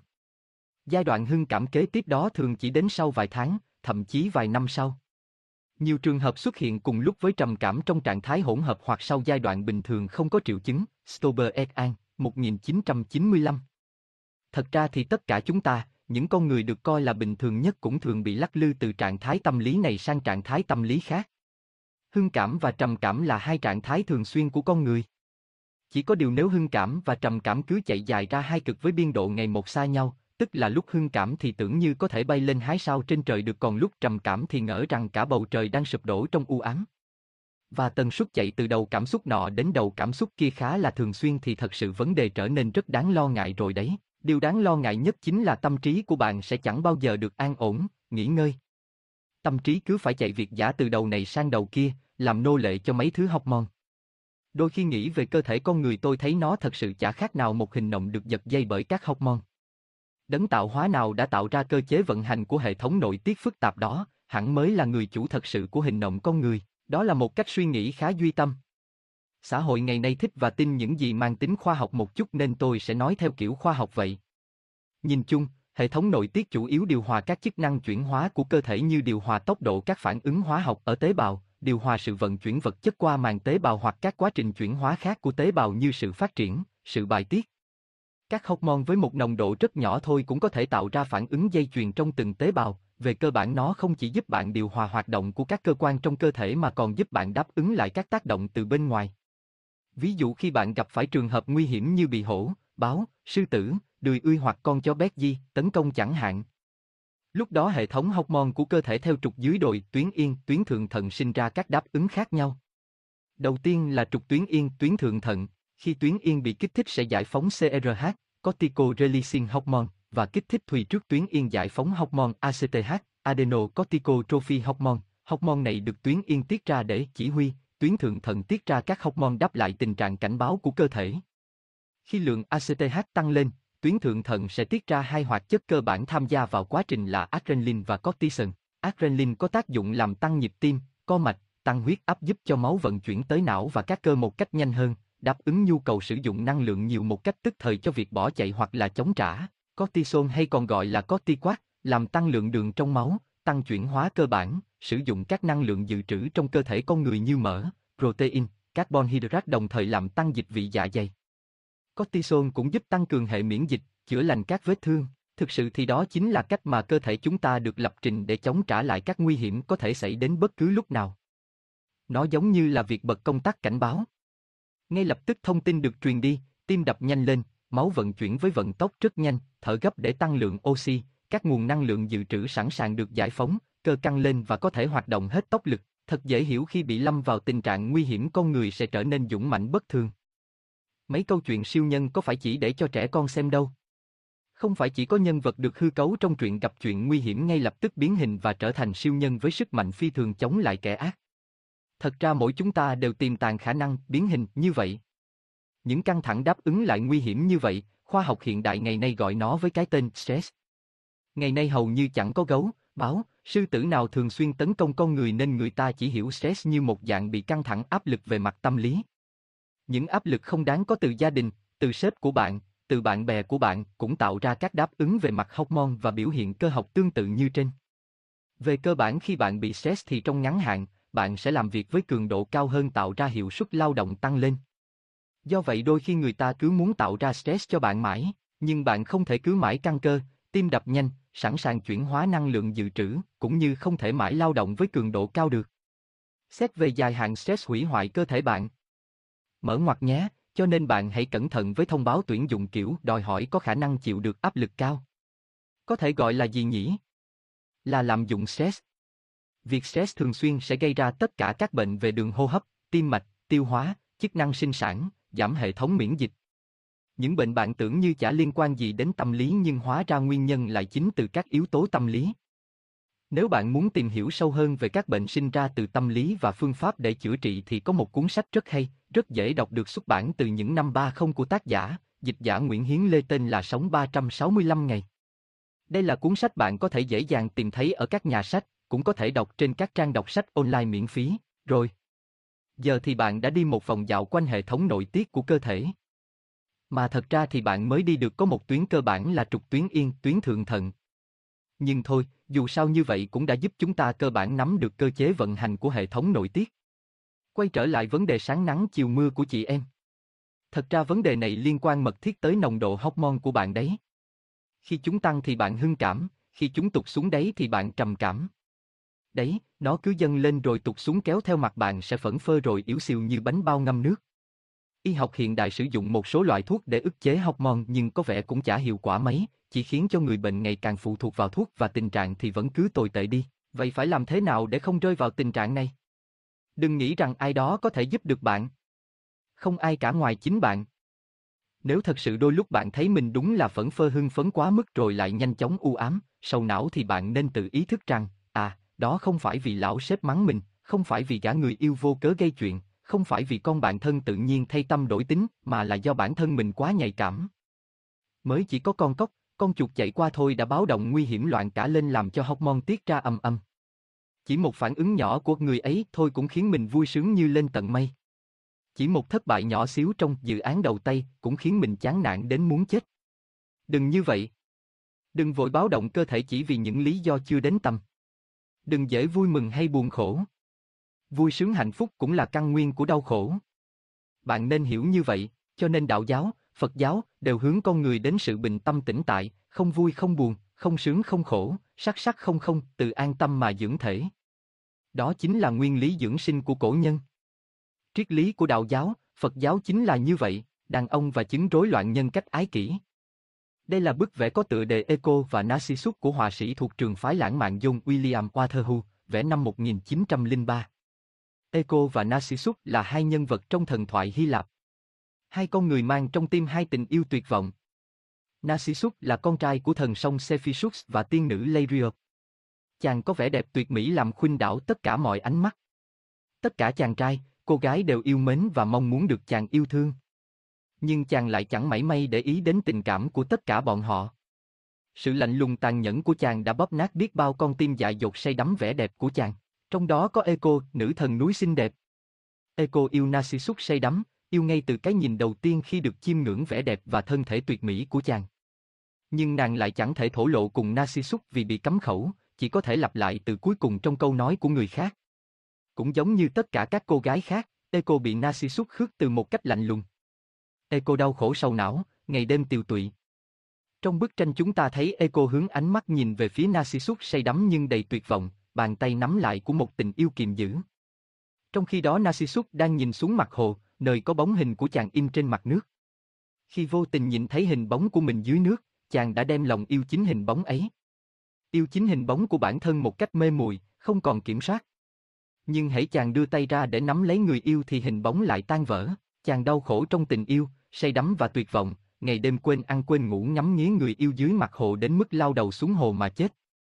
Sau này các nhà tâm lý học đã lấy tên của Narcissus đặt tên cho chứng bệnh rối loạn nhân cách ái kỷ, tự yêu bản thân mình thái quá, Narcissistic Personality Disorder, các tiêu chí chẩn đoán về rối loạn nhân cách ái kỷ. chủ thể thể hiện sự ngông cuồng hay có những hành vi mang tính thái quá, có nhu cầu được ngưỡng mộ, thiếu sự đồng cảm, thường có những biểu hiện bệnh lý từ tuổi trưởng thành, trong nhiều ngữ cảnh khác nhau, có ít nhất 5 trong số các dấu hiệu sau đây. Chủ thể có cảm giác rằng tầm quan trọng của họ giống như anh hùng, ví dụ, đánh giá quá cao về việc làm và khả năng của mình, chờ đợi được nổi tiếng như một siêu nhân mà không hoàn thành những công việc cần phải làm một cách thích đáng, luôn sống trong những ý tưởng về sự thành công không giới hạn, về quyền lực, về sự huy hoàng, về nhan sắc, về tình yêu lý tưởng, tự tưởng tượng mình là người đặc biệt, duy nhất, chỉ chấp nhận dưới quyền và chỉ được hiểu bởi những người đặc biệt khác, hoặc những cơ. Quan tối cao có nhu cầu không ngừng về việc được ngưỡng mộ, chủ thể nghĩ rằng tất cả mọi thứ là dành cho anh ta, chờ đợi không có lý do để hưởng sự đối xử đặc biệt nào đó hoặc chờ đợi rằng tất cả mọi nguyện vọng của anh ta sẽ được thỏa mãn một cách tự động, khai thác người khác trong các mối quan hệ để đạt được mục tiêu của riêng mình, thiếu sự cảm thông, không thể nhận ra và chia sẻ tình cảm cùng nhu cầu của người khác, thường ham muốn một cách bất tận sự tán dương của người khác đối với mình, nhu cầu được đề cao và tán dương không ngừng nghỉ, thường thể hiện thái độ và hành vi ngạo nghễ, kiêu căng, theo Wikipedia thì người ái kỷ cũng có chín đặc điểm như sau. Tự cao tự đại về tầm quan trọng của mình, cường điệu các công việc và khả năng của mình, luôn muốn được xem là bề trên một cách không tương xứng với khả năng bản thân, cuốn hút bởi ảo tưởng về sự thành đạt, quyền lực, tin tưởng rằng mình là người đặc biệt và duy nhất, thèm muốn mãnh liệt được ngưỡng mộ, ý nghĩ phải được phục vụ một cách đặc biệt và thỏa mãn một cách vô điều kiện các ước vọng, tận dụng những mối quan hệ để phục vụ các mục tiêu bản thân. Thiếu sự đồng cảm, không nhận thức và chia sẻ. Tình cảm, nguyện vọng của người khác, luôn đố kỵ với người khác và tin rằng người khác cũng sẽ đố kỵ mình, có thái độ, hành vi kiêu căng, tự chung lại, chúng ta có thể dễ dàng nhận biết người có chứng ái kỷ qua các đặc điểm sau. Về mục đích sống, Mục đích cuộc sống của họ là được người khác tán thưởng. Tất cả chúng ta đều thích thú khi được tán thưởng nhưng với những người mắc chứng ái kỷ họ có nhu cầu được ngưỡng mộ không ngừng, ở mọi lúc, mọi nơi, với bất kỳ việc gì họ làm. Nếu ai đó tỏ ý coi thường những việc họ làm thì họ sẽ cho người đấy là kẻ thù không đội trời chung, sẽ tìm mọi cách để trả thù, tiêu diệt. Tội coi thường họ là tội lớn nhất, hơn cả tội giết người hàng loạt. Họ khát khao sự tán thưởng đến điên cuồng, hơn cả tiền bạc vật chất, hơn cả ăn uống hay sức khỏe, hơn tất cả mọi thứ trên đời. Họ sẽ chỉ quan hệ với những người đồng ý tán dương họ. Nếu không ai tán dương họ thì họ thà ngồi một mình trong góc tự lẩm bẩm về tài năng của mình còn hơn là phải tiếp chuyện với một lũ ngu ngốc không hiểu gì về giá trị của mình, về tính cách. Trong giao tiếp dấu hiệu để nhận biết đầu tiên là họ nói rất nhiều, tất cả những gì họ nói đều xoay quanh chính bản thân họ. Họ tự tán thưởng bản thân, kể lể về những việc họ đã làm được, rằng họ đã tài ba, giỏi giang và xuất chúng như thế nào. Nếu bạn tán thưởng họ, tốt thôi, họ sẽ tiếp tục tra tấn đôi tai bạn. Còn nếu bạn thờ ơ không quan tâm, họ sẽ cho rằng bạn ganh tị với họ và không đủ tầm để hiểu hết giá trị của họ. Họ có thể nói về bản thân từ sáng tới trưa, từ trưa tới tối không bao giờ hết chuyện. Cuộc đời họ là những tháng ngày huy hoàng, oai tráng mà qua lời kể của họ bao giờ cũng được phóng đại lên. Những người ái kỷ, do vậy bao giờ cũng tự coi mình là trung tâm của vũ trụ. Mọi người đều phải xoay quanh họ như những vệ tinh, đáp ứng các nhu cầu của họ một cách vô điều kiện. Vì họ xứng đáng được như vậy. Hệ quả đi kèm với ái kỷ bao giờ cũng là tính tự cao tự đại, ngông cuồng, kiêu căng. Họ sẽ không bao giờ biết nhận lỗi, nếu có vấn đề xảy ra, họ sẽ luôn đổ lỗi cho người khác. Cùng từ quen thuộc của họ đó là, tại vì anh, cô cư xử như vậy, cho nên tôi mới như thế này. Về khả năng thấu hiểu, đồng cảm với người khác, về điểm này họ hoàn toàn không có. Bạn đừng mong những người ái kỷ sẽ thấu hiểu và đồng cảm với nỗi đau của bạn. Cho dù bạn có thể hiện cảm xúc của mình đến đâu họ cũng sẽ lạnh lùng chẳng thèm quan tâm nếu như chúng không liên quan đến lòng tự cao của họ. Người ái kỷ có thể cho kẻ ăn xin tiền bạc nhưng không phải vì thương hại kẻ ăn xin mà chỉ là để họ cảm thấy rằng mình cao quý, hào phóng, tốt bụng. Cho nên người ái kỷ rất thích tham gia vào các hoạt động phong trào, hình thức. Chỗ nào mà khu chiên gõ trống ầm ĩ rồi tuyên dương ca tụng họ thì họ rất thích tới, sẵn sàng chi tiền hào phóng để được tung hô và ca ngợi. Họ sẽ chẳng quan tâm đến mục đích thực sự, hiệu quả thực sự của hoạt động họ đang làm. Nó có giúp cho ai hay không thì quan trọng gì, quan trọng là họ được tung hô, có vậy thôi. Những điểm tiêu cực của chứng ái kỷ, điểm tiêu cực ở đây là tiêu cực với người ái kỷ thôi chứ tiêu cực với người khác thì chắc khỏi phải bàn. Hạnh phúc của người mắc chứng ái kỷ thật sự như cái nhà xây trên cát. Niềm tin vào các giá trị của bản thân họ dễ dàng bị đập tan bằng nhận định của người khác về họ. Các mối quan hệ của họ cũng thường xuyên bị khủng hoảng. Vì ngoài những người thân thiết bắt buộc phải chịu đựng họ ra thì chẳng có ai muốn gắn bó hay quan hệ với dạng người ái kỷ cả. Các mối quan hệ của họ sẽ dần thu hẹp lại. Nếu như họ nhận được quá nhiều lời chỉ trích, hoặc bản thân không nhận được đủ lời tung hô ca tụng họ sẽ dễ bị trầm cảm. Đến một lúc nào đó khi nhận được những hậu quả đáng buồn, họ buộc phải thấy rõ con người hoàn hảo của họ cũng có những khiếm khuyết thì lúc đó xu hướng tự tử là rất cao. Vì rõ ràng họ không thể chấp nhận được sự thật rằng mình không hoàn hảo và không tuyệt vời như họ tưởng. Chứng rối loạn nhân cách ái kỷ do vậy là sự rối loạn nhân cách, rối loạn nhận thức, khiến cho họ nhận thức về chính bản thân mình, về thế giới đầy lệch lạc và cực đoan. Ở họ không có khái niệm vừa tốt vừa xấu, mà sẽ chỉ có họ cực kỳ tốt, những kẻ khác cực kỳ xấu. Không có vế ngược lại hay trung lập. Những người này thường rất ham thích quyền lực vì quyền lực đi kèm với sự tung hô, với địa vị hơn người. Và nếu họ có quyền lực trong gia đình hoặc xã hội thì sẽ thật là thảm họa cho những người dưới quyền họ. Tỷ lệ mắc chứng bệnh này ở nam giới hơn hẳn phụ nữ, lên đến 75%. Không phải ngẫu nhiên mà Narcissus là đàn ông đúng không? Trong một cuộc khảo sát khác được tiến hành ở Mỹ từ giữa năm 2004 đến 2005 bằng cách phỏng vấn trực tiếp với 34.653 người trưởng thành cho thấy tỷ lệ mắc bệnh suốt đời lên tới 6,2% trong đó nam giới là 7,7%, còn nữ giới ít hơn gần một nửa chỉ có 4, 8, 5.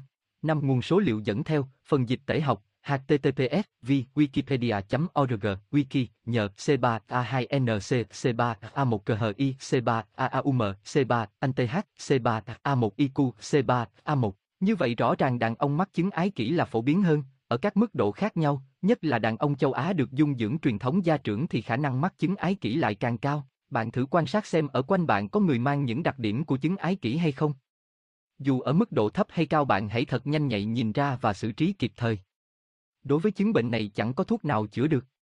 Bạn chỉ có thể tự thích nghi mà giảm thiểu tác hại của họ lên bạn. Sự thật thì đối phó với kiểu nhân cách này cũng không quá khó. Bạn chỉ cần thường xuyên nhờ vả người đó làm những việc nhẹ nhàng vừa sức sau đó thì tung hô kết quả mà họ làm được, khiến họ cảm thấy họ thật đặc biệt và giỏi giang. Họ sẽ coi bạn như tri âm tri kỷ ngay. Và cuối cùng bạn hãy nhớ dù họ rất cao ngạo và đáng ghét, nhưng họ cũng là những người yếu đuối, thèm khát sự tung hô. Giá trị bản thân của họ chẳng bền vững và họ đáng thương hơn chúng ta rất nhiều, thuật giết người bằng tâm lý. Thật ra giết người dễ hơn bạn tưởng và có những cách giết chết người khác một cách dễ dàng mà chẳng phải chịu bất cứ hình phạt về mặt luật pháp nào. Bởi vì những người lập pháp vẫn chưa nhận thức được đến tầng sâu của tâm lý hoặc nó quá trừu tượng để hệ thống hành pháp có thể thực thi, hoặc thực sự thì nó cũng chả cần thiết phải đưa vào pháp luật vì tự nhiên cũng luôn có luật nhân quả rồi. Dù vì lý do gì thì sự thật là luôn có rất nhiều cách để giết chết một người mà chẳng hề phạm pháp. Đó là việc giết người bằng tâm lý, không phải huyền bí theo kiểu tối nay tao nằm nghĩ về việc giết chết mày, ngày mai mày lăn ra sàn tự chết, hoàn toàn không phải kiểu như vậy. Việc dừng trao đổi chất, dừng hoạt động, cơ thể bị phân hủy và biến mất là một dạng chết kiểu sinh học, một sự hiểu rất đơn thuần về cái chết. Con người đâu phải chỉ là một nhúm cơ và xương. Nếu không có tình cảm, suy nghĩ, tâm trí, không có sự tự ý thức thì một đống thịt nằm đó, vô tri, dù có thể cử động thì cũng đâu gọi là sống. Nếu bạn hiểu nghĩa đầy đủ của từ sống thì bạn sẽ biết chết cũng có ý nghĩa lớn thế nào. Bạn hãy dành 3 phút để suy nghĩ về điều đó. Có thể bây giờ đầu óc bạn đang nghĩ ra cả trăm cái giả thiết thế nào là sống và chết. Có người không yêu được người mình muốn đã thấy rằng như vậy là chết rồi, như vậy hóa ra sống đồng nghĩa với lòng tham ái. Có người thấy rằng không đạt được ước mơ sự nghiệp thì đã là chết rồi, như vậy hóa ra sống lại đồng nghĩa với lòng tham danh. Có người thấy rằng không đạt được tiền của giàu sang, phải sống nhơ nhớp nghèo khổ bẩn thỉu là như chết rồi, thế hóa ra sống lại đồng nghĩa với lòng tham lợi. Bạn thân mến ạ, hãy nghĩ vượt lên tất cả những ham muốn đời thường đó, vượt lên lòng tham ái, tham danh, tham lợi. Vậy nếu không cần những thứ đó nữa thì tôi cần gì? Tôi là ai? Chẳng cần phải bối rối đâu. Nhận thức là cả một quá trình, rồi bạn sẽ tự tìm ra câu trả lời cho mình. Và chính việc bạn có thể tự ý thức, tự hoàn thiện bản thân, tự trau dồi bản ngã, tự tin xác định được chỗ đứng, ý nghĩa của mình trong cuộc đời. Đó chính là bạn đang sống, hẳn bạn đã từng nghe những câu kiểu như sống không bằng chết, sống vật vờ như cái xác không hồn. Thật sự thì có những người đã sống những cuộc đời như vậy, đã chết trước khi ngừng thở. Họ chẳng còn khả năng tác động vào không gian và thời gian. Từ trường của họ rất yếu. Đó là những người thật đáng thương, đã bị đời sống này hãm hại và giết chết từng ngày bằng những thuật tâm lý. Tôi đã từng xem một bộ phim từ khá lâu rồi, lâu đến mức tôi không còn nhớ tên phim hay tên nhân vật, nhưng nó để lại cho tôi một ấn tượng vô cùng sâu sắc. Nội dung phim kể về một vụ án huyền bí. Trong đó người chồng là thủ phạm và cô vợ yếu ớt ngây thơ là nạn nhân. Sau khi hai người kết hôn, anh chồng thường xuyên nói rằng cô vợ có tật đảng trí. Anh ta bí mật thay đổi vị trí các đồ vật trong nhà, Khi người vợ nhớ rằng đồ vật ở đây nhưng nó lại không ở đây, nhớ rằng mình đã làm việc này nhưng khi nhìn lại mình vẫn chưa làm, mỗi lần như vậy anh chồng lại đổ thừa là do sự đáng trí của vợ. Không chỉ đổ thừa, anh ta luôn làm trầm trọng hóa thêm vấn đề mỗi khi có sự cố, đáng trí, trong nhà. Những sự việc lặp đi lặp lại mỗi ngày và kéo dài khiến cho cô vợ trở nên vô cùng hoang mang, đau khổ. Cô không còn tin vào trí nhớ của mình nữa, hoài nghi khả năng của bản thân, hoài nghi sự phán đoán, sự tỉnh táo, hoài nghi tư duy của chính mình. Anh chồng luôn nói với cô vợ và tất cả mọi người rằng vợ anh ta có vấn đề về tâm thần. Cô vợ càng ngày càng trở nên nhợt nhạt, sợ hãi, rụt rè, không dám thể hiện quan điểm, thậm chí không dám tin vào đôi mắt, đôi tai, đôi tay của mình. Thậm chí, kể cả những điều mắt thấy tai nghe nhưng hễ người khác nói không phải sẽ tin vào miệng người khác hơn là tin vào chính giác quan của mình. Cô chỉ còn biết bấu víu vào người chồng của mình làm điểm tự tinh thần duy nhất. Dần dần tất cả mọi người trong gia đình và chính bản thân cô cũng tin rằng mình bị bệnh thật sự. Tất cả đều nằm trong âm mưu đen tối của người chồng, muốn làm cho vợ mình phát điên để chiếm lấy tài sản thừa kế khổng lồ của người vợ. Thực ra những việc tương tự như vậy xảy ra trong đời thực không hiếm, chỉ là ở các mức độ khác nhau, cực nhẹ, rất nhẹ, nhẹ và nặng, rất nặng, cực nặng và thủ phạm thật buồn lại thường là những người mà nạn nhân tin tưởng, yêu thương hoặc có ảnh hưởng rất lớn về mặt tâm lý với nạn nhân. Đó có thể là cha mẹ, chồng, vợ, thầy cô giáo, đồng nghiệp, bạn bè. Đa số thường là vô tình, một số ít thực sự có giả tâm. Cách mà họ thường làm là so sánh bạn, hạ thấp bạn và phủ định bạn. Chắc bạn cũng đã từng nghe những câu đại loại như thế này.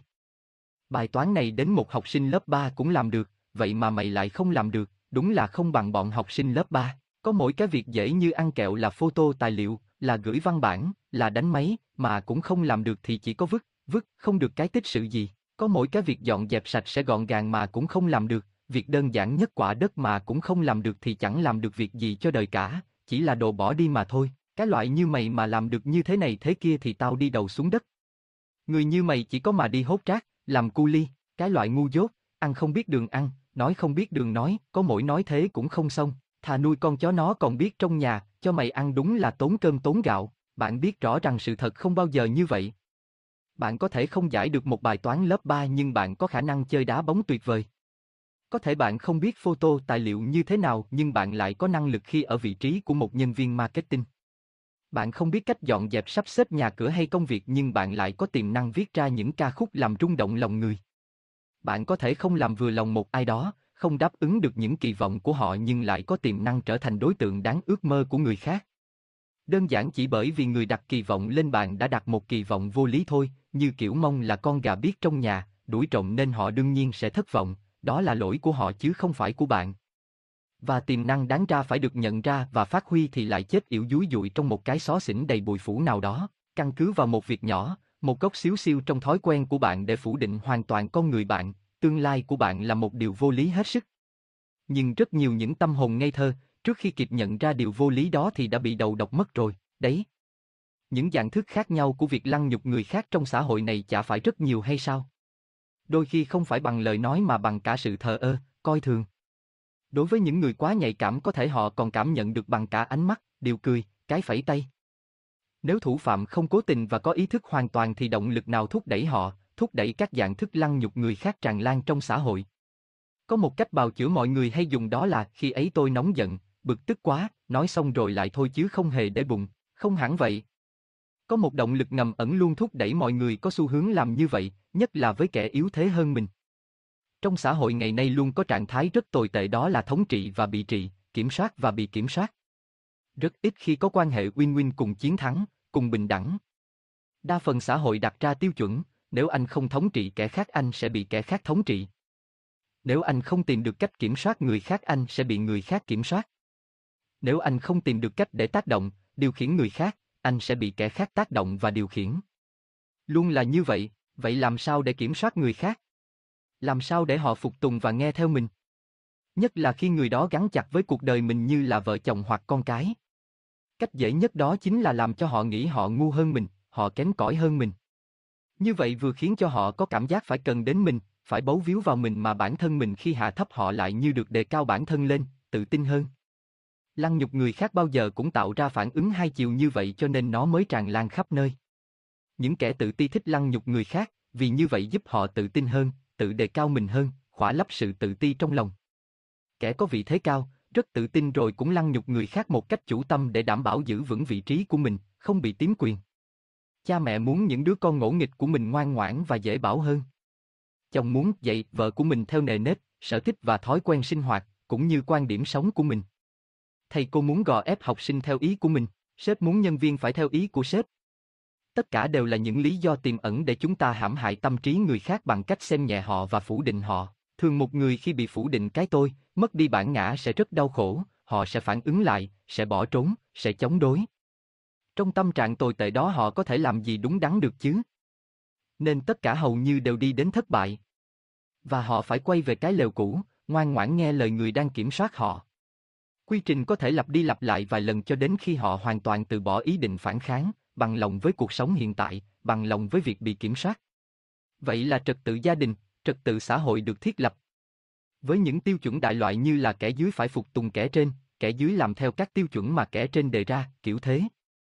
Một cách rất công bằng, tôi sẽ nói, thật ra nếu bạn không đủ thông minh để vươn lên kiểm soát người khác thì cách tốt nhất là bạn nên bằng lòng và tìm niềm vui an ổn trong việc bị người khác kiểm soát. Vì ít nhất người đó cũng sẽ che chở cho bạn, nhưng đó là một nhận xét rất tàn nhẫn, tàn nhẫn như chính thế giới này. Vì sự thật là chẳng ai ngu ngốc hay thấp kém hơn ai. Chỉ là họ đã ngăn không cho bạn được phát triển toàn diện, không cho bạn được thông minh như bạn có thể và thiết lập sự thống trị lên bạn. Nhưng nếu bạn nghĩ rằng, mình cần vùng lên để tìm lấy sự thông thái, để quay lại thống trị họ. Thì thật ra bạn cũng chả khác gì họ, thật đấy, như vậy rất ác. Một thế giới tàn ác, Enfergen không ba con đường đến hạnh phúc của chúng ta sống không đơn giản chỉ là thời gian sống mà còn là chất lượng sống. Sự sống là tất cả những gì chúng ta cần để trải nghiệm đời này. Biết thêm một vài sự thật về bản thân thật ra đôi khi cũng chả giải quyết được vấn đề gì. Biết thêm một vài sự thật có khi chỉ khiến bạn thốt lên à, hóa ra là như vậy. Như vậy rồi sao nữa? Liệu chúng ta có thay đổi được gì hay không? Cấu trúc ADN đã định sẵn trong từng cơ thể liệu có thể thay đổi. Lục phủ ngũ tạng, mọi cơ quan đã được lập trình để với anh A thì tiết nhiều loại hormone này, với anh B thì tiết nhiều loại hormone kia. Tương ứng như vậy anh A thì hay nóng giận, anh B thì điềm đạm trầm tĩnh chẳng hạn. Vậy thì sao? Bơm một vài loại hormone nhân tạo vào máu có làm cho chúng ta thay đổi tính cách, thay đổi số phận? Hay chỉ khiến cho hệ thống nội tiết của chúng ta ngày một rối loạn lên mà thôi? Enferman chủ thân thể, làm chủ tâm lới thì bạn đã biết rằng mọi thứ xung quanh mình đều thật đáng ngờ vực, ngay cả các giác quan cũng thật dễ bị đánh lừa và con người rút cục chỉ có thể dùng sức mạnh của tư duy để nhận ra chân lý. Đó là vào một buổi sáng đẹp trời, tôi mở mắt và đón bình minh trên bờ biển. Đứng trước biển bao la, lòng tôi lúc nào cũng ngập tràn sự hân hoan. Từng lớp, từng lớp sóng nối đuôi nhau như chạy đến từ phía chân trời. Và nơi xa ấy, nơi tầm mắt tôi thu hẹp lại chỉ còn bằng một sợi chỉ, tôi có cảm giác như đã thấy rõ ràng chân lý của vũ trụ. Rõ ràng kia là bầu trời tròn cong khung khung như cái vung úp lên mặt đất bằng phẳng. Rõ như ban ngày, không thể nào sai được. Đó cũng chính là nhận định đầu tiên, rất hồn nhiên của tổ tiên chúng ta dùng để nhận biết vũ trụ, bầu trời và mặt đất. Đó là tri thức của giác quan. Khi mọi nhận định đều phụ thuộc vào giác quan. Mắt nhìn thấy vậy thì liền tin là như vậy, kỳ thực đến nay tất cả chúng ta đều biết, bầu trời không phải khung khung như chiếc vung và mặt đất cũng không phẳng tí nào. Trái lại, không phải bầu trời mà chính mặt đất mới là một quả cầu tròn thứ thiệt. Như vậy có nghĩa là gì? Có nghĩa là giác quan của chúng ta không thể đưa chúng ta đến với chân lý, đến với sự thật, chúng ta luôn luôn bị giới hạn bởi các giác quan, chứ không phải khai mở bằng giác quan. Bạn có biết rằng số màu sắc mà chúng ta có thể nhìn thấy được là một phần rất nhỏ trong quang phổ điện từ? Chẳng hạn, mắt chúng ta không thể nhìn thấy tia hồng ngoại, có bước sóng dài hơn ánh sáng đỏ. Trong khi loài rắn thì có thể, nhờ có thể nhìn thấy tia hồng ngoại, nên chúng có thể săn mồi trong bóng đêm nhờ cảm nhận hơi ấm của động vật máu nóng. Bạn có biết rằng ngưỡng âm thanh mà chúng ta nghe được bị giới hạn trong tần số từ 20-20.000 Hz, chu kỳ trong một giây. Các loại sóng âm với tần số cao hơn hay thấp hơn chúng ta đều không thể nghe được. Trong khi loài voi và súc vật thậm chí có thể nghe hạ âm, dưới miền tần số tai người nghe được, xuống thấp tới 16 Hz. Vì âm thanh có tần số thấp truyền đi xa hơn, loài voi có thể liên lạc với nhau ở khoảng cách 4 km hoặc hơn.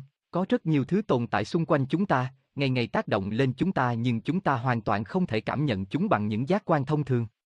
Như tia UV, loài ong có thể nhìn được còn chúng ta thì không, loài cá mập có thể cảm nhận được điện trường cực nhỏ, còn chúng ta thì không. Đôi khi chúng ta bị hấp dẫn, bị tác động, bị lôi kéo, bị đủ thứ, nhưng hoàn toàn không biết, không lý giải được hoặc gán vào đó những lý do lung tung, vớ vẩn. Những giác quan của chúng ta hạn hẹp và sai lệch như thế đấy, làm sao bạn dám chắc rằng bạn đã nhìn nhận đúng về thế giới này? Chúng ta hoàn toàn bị Thượng Đế trói buộc bằng những giác quan.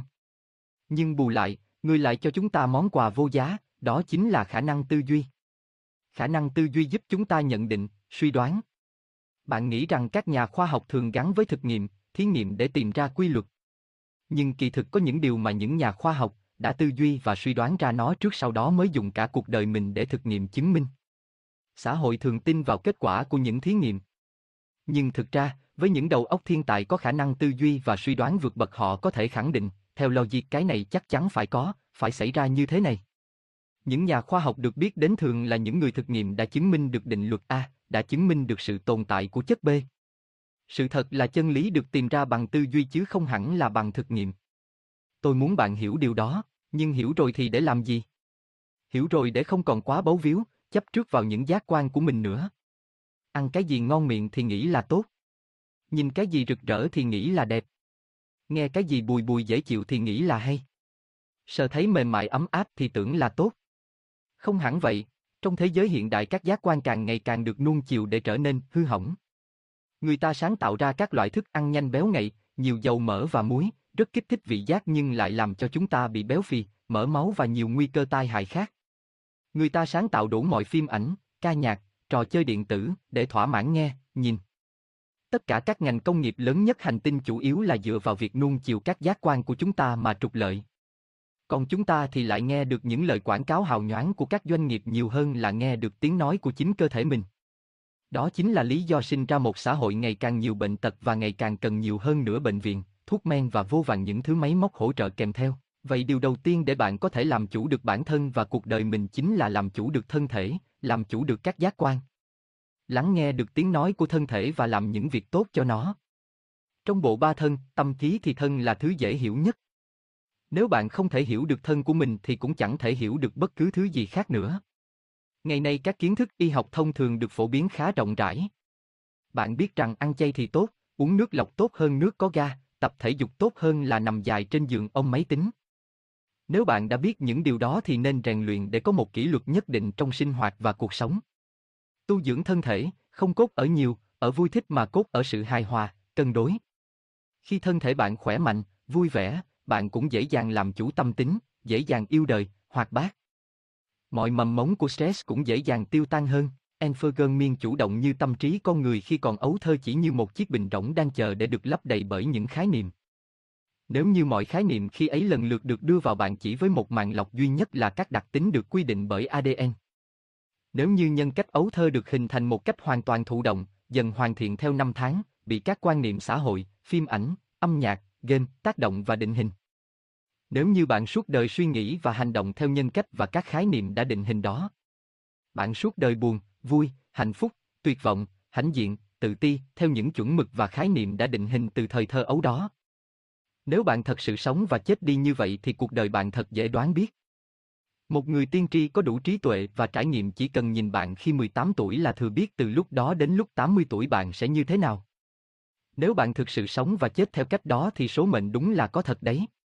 Cái gọi là an bại cũng có thật, vì đương nhiên nếu là bạn, với tính cách đó, trong hoàn cảnh đó, gặp người như thế thì đương nhiên sẽ hành động như vậy dẫn tới hệ quả như vậy, kéo theo một loạt các sự việc đương nhiên khác.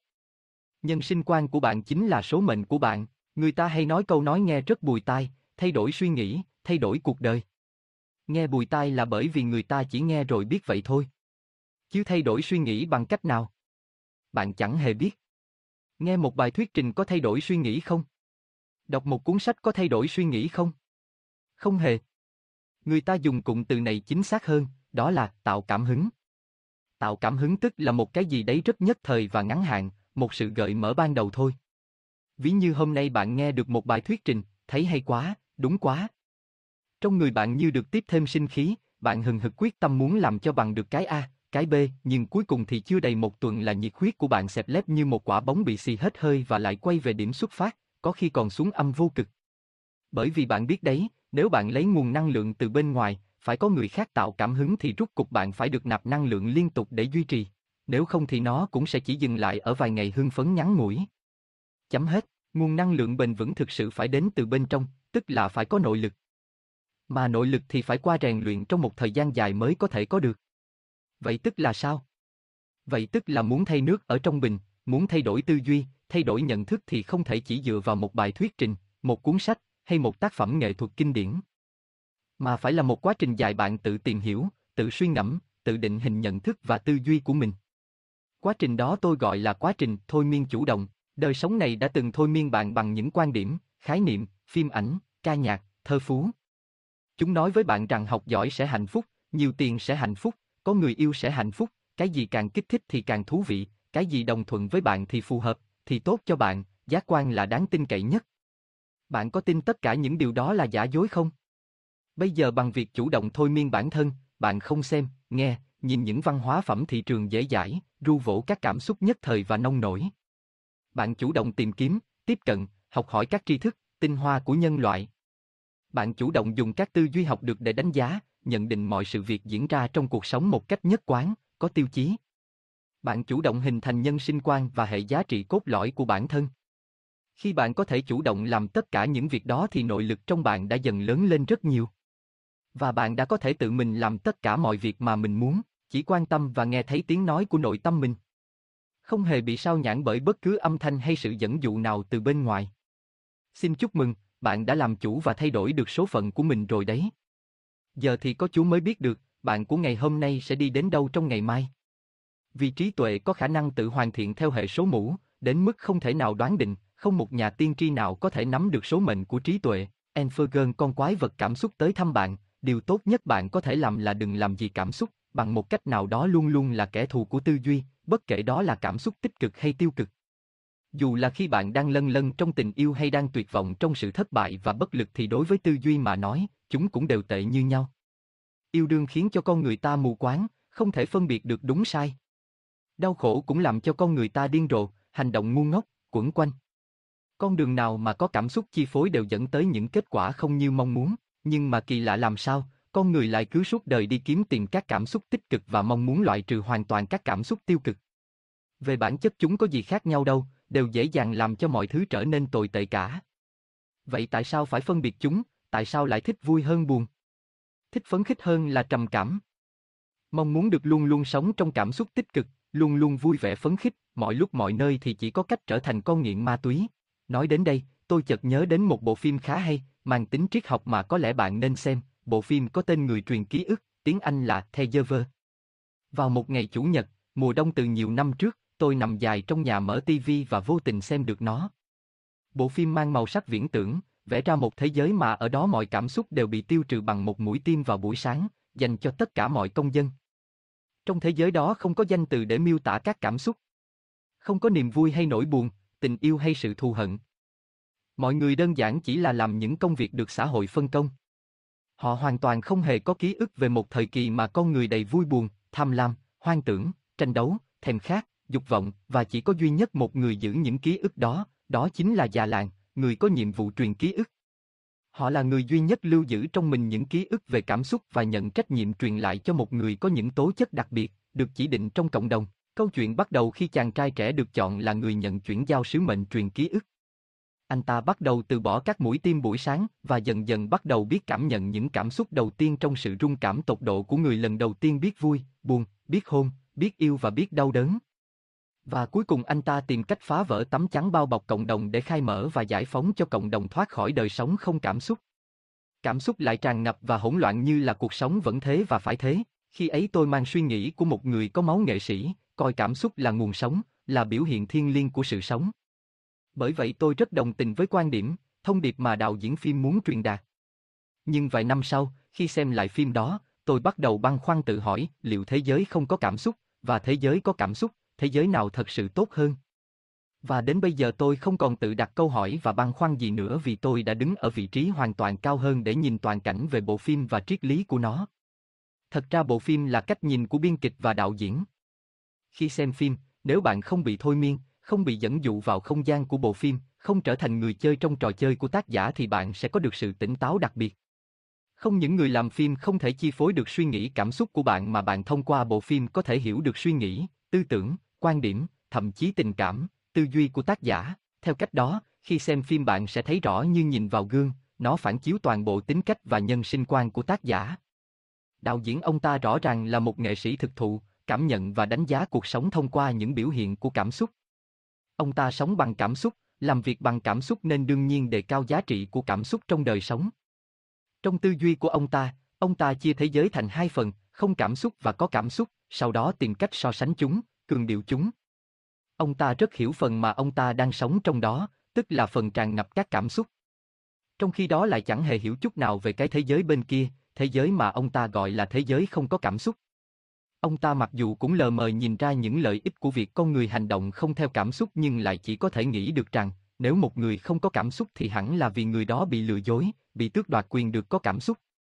Vì ông ta cho rằng cảm xúc là điều ai cũng muốn có, giống như ông ta, ông ta thật sự không hình dung được rằng có một dạng khác, có một kiểu người mà họ chủ động loại bỏ cảm xúc trong cuộc sống để có thể sống một cách an bình trong tâm tưởng. Khi vui không quá mừng, khi buồn không quá tuyệt vọng. Không tham lam cũng không cầu tình. Đó là những con người chỉ hành động theo lý trí, không dễ mắc sai lầm và luôn mang lại những điều tốt đẹp cho bản thân và cho mọi người xung quanh. Đấy. Luôn có những cảnh giới mà phải thật sự vượt qua rồi bạn mới có thể đứng trên nó để nhìn và hiểu, để vượt thoát khỏi trò chơi, không bị nó chi phối tác động nữa. Nếu chưa xem qua, bạn hãy thử xem bộ phim đó và suy nghĩ nhé. Tôi chỉ có một lời khuyên duy nhất dành cho bạn. Ở một góc độ nào đó thì cảm xúc chính là kẻ thù của tư duy. Nên tốt nhất đừng để nó đến thăm bạn quá thường xuyên. Và nếu bạn không thể ngăn nó tới thì cách phản ứng tốt nhất đó là đừng làm gì cả. Đừng làm bất cứ điều gì khi cảm xúc đang tràn trề và thúc đẩy một nguồn năng lượng kỳ dị trong bạn. Bạn có thể làm bất cứ cái gì để tiêu trừ nguồn năng lượng đó như chơi thể thao, hò hét, chạy bộ, nhưng tuyệt đối đừng quyết định hay hành động bất cứ điều gì. Trong giáo lý nhà Phật dạy người ta những phương cách rất tinh tế để khống chế và tiêu trừ cảm xúc. Bắt đầu bằng việc tập thiền, tập từ bỏ mọi nhận định và phán xét, tập quán vào một vật, một điểm, không để suy nghĩ chạy lung tung.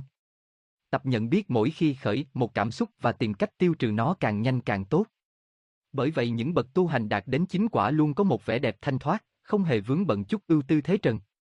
Vẻ đẹp của một người hoàn toàn tự do, hoàn toàn thông tuệ, Enfergen có con đường xấu, chỉ là bạn không biết cách Diaro Raphael Minkin, sinh 1945, là nhiếp ảnh gia người Phần Lan sống và làm việc tại Mỹ, được tặng thưởng huân chương sư tử hạng nhất của Phần Lan năm 1992 và giải thưởng quốc gia về nhiếp ảnh của Phần Lan năm 2006.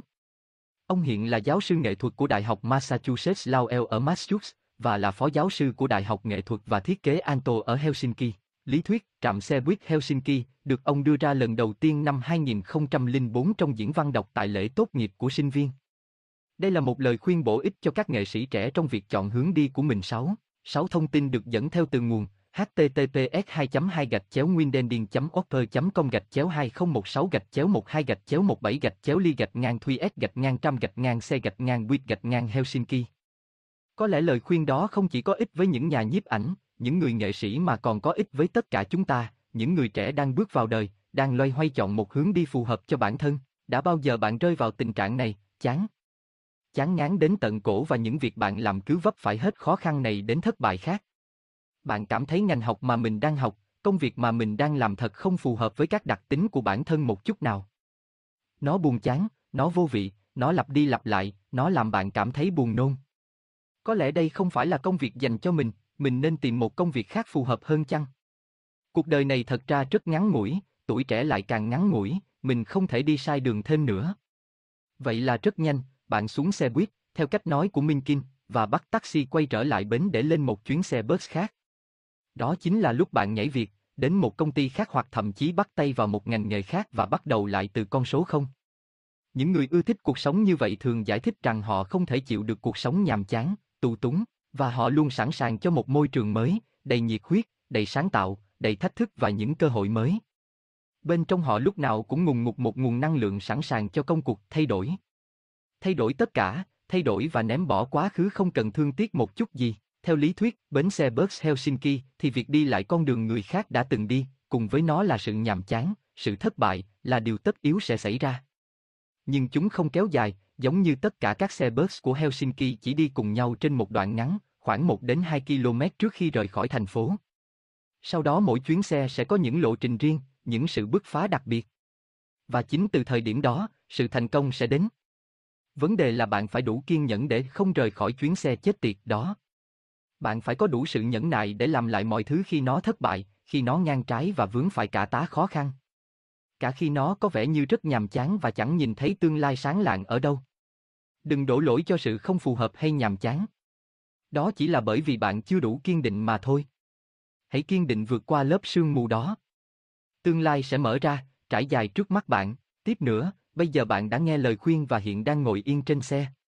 Nhưng sau đó thì sao? Bạn vẫn buồn nôn vì mùi của chiếc xe, chán nản vì tốc độ của nó, thậm chí ghét cây ghét đắng cách mà mọi người trên xe hành xử với nhau. Bạn ca thán về những khó khăn và thầm cầu mong nó hãy nhanh nhanh đi khỏi thành phố và khẩn trương rẽ đến thành công. Nhưng vấn đề ở đây là, chỉ ở yên thôi vẫn chưa đủ. Chỉ ngồi và chờ đợi vẫn chưa đủ, mặc dù như thế cũng đã là rất tốt rồi trong những lúc tâm lý đầy hoang mang và sóng gió. Nhưng sau đó, sau khi đã đủ tĩnh lặng để nhìn nhận lại bản thân và sự việc, thì việc tiếp theo cần làm để nhanh chóng đi qua thành phố, để đến thành công đó chính là phải sửa chữa những sai lầm. Việc nhìn nhận lại, làm đi làm lại những việc đang làm trong một tâm thế hết sức có ý thức về sự chỉnh sửa chính là mấu chốt trong lý thuyết bến xe của Minh Kinh. Không phải chỉ là làm lại mà còn là làm lại nữa, tiếp tục làm lại, vừa làm vừa suy nghĩ, chỉnh sửa, cải tiến. Thiên tài đến từ 10% thông minh và 90% mồ hôi nước mắt mà, bạn của tôi à, chẳng có con đường nào là xấu, chẳng có công việc nào là nhàm tẻ. Bất cứ con đường nào cũng sẽ đưa bạn tới thành công. Chỉ là bạn chưa biết cách để kiên định đi trên con đường đó. Một vài người sẽ nói rằng, nhưng mà tôi ghét nó, tôi không thể nào yêu công việc nhạt nhẽo và vô vị mà tôi đang làm được. Không yêu thì làm sao mà gắn bó lâu dài, làm sao mà kiên định vượt qua những thất bại, khó khăn thử thách được, bạn biết không, hầu hết mọi người đều nói thế đấy. Nhưng họ hoàn toàn chẳng hiểu rằng việc họ yêu hay không yêu một công việc đôi khi không phải thật sự là tiếng nói bên trong của họ. Rất buồn là các ảo tưởng về nghề nghiệp thường do các phương tiện truyền thông và xã hội tiêm nhiễm vào đầu chúng ta. Như tôi đã trình bày ở những chương trước, đời sống này chi phối suy nghĩ của chúng ta, tác động vào ta mỗi giờ, mỗi ngày bằng Internet, truyền hình, phim ảnh, quảng cáo, dư luận. Nó tác động mạnh mẽ đến mức hệ những cái gì thường xuyên xuất hiện trên truyền hình, phim ảnh thì đều sẽ trở thành những nghề đáng mơ ước. Ví dụ như ca sĩ, diễn viên, người làm truyền hình, bác sĩ, luật sư, nhà thiết kế, bất cứ cái gì được truyền hình lăng xê đều sẽ có mức lựa chọn và ưa thích hơn hẳn những thứ còn lại. Và tất nhiên những ngành đó sẽ có mức độ cạnh tranh rất cao, bạn biết đấy, khi bạn lao vào một giấc mơ được lăng xê bạn sẽ phải hứng chịu mức độ cạnh tranh cực kỳ lớn. Tỷ lệ thua kém cực kỳ cao, cùng với nó là nguy cơ bạn rơi vào trạng thái không hài lòng về bản thân rất lớn, trạng thái này khá tồi tệ đấy. Đó là còn chưa kể đến công việc đó có khi cũng chả phù hợp với những tiềm năng vốn có của bạn. Ngoài kia có hàng ngàn hàng vạn những công việc hết sức thú vị, hết sức tuyệt vời mà lại bị bạn bỏ quên. Bạn đã bao giờ được nghe một người ngư dân kể về câu chuyện chài lưới của họ, những chuyến đi biển, những đêm trong đèn câu mực? Bạn đã bao giờ nghe kể về câu chuyện mây, tre đan của một làng nghề? Những người nghệ nhân say sưa theo cả tháng trời mới được một bức tranh. Người thợ cơ khí lao động vất vả bên guồng quay máy móc. Bạn đã bao giờ nghe kể về câu chuyện nuôi tôm cá của người ngư dân, vừa chăm sóc vừa lắng nghe sự sinh sôi của chúng? Bạn đã bao giờ được nghe câu chuyện của người canh ngọn hải đăng, niềm vui an bình trong sự cô độc mà không hề cô đơn, phóng tầm mắt và say sưa giữa biển khơi? Mỗi một công việc đều có vẻ đẹp riêng, ý nghĩa riêng và thi vị riêng của nó.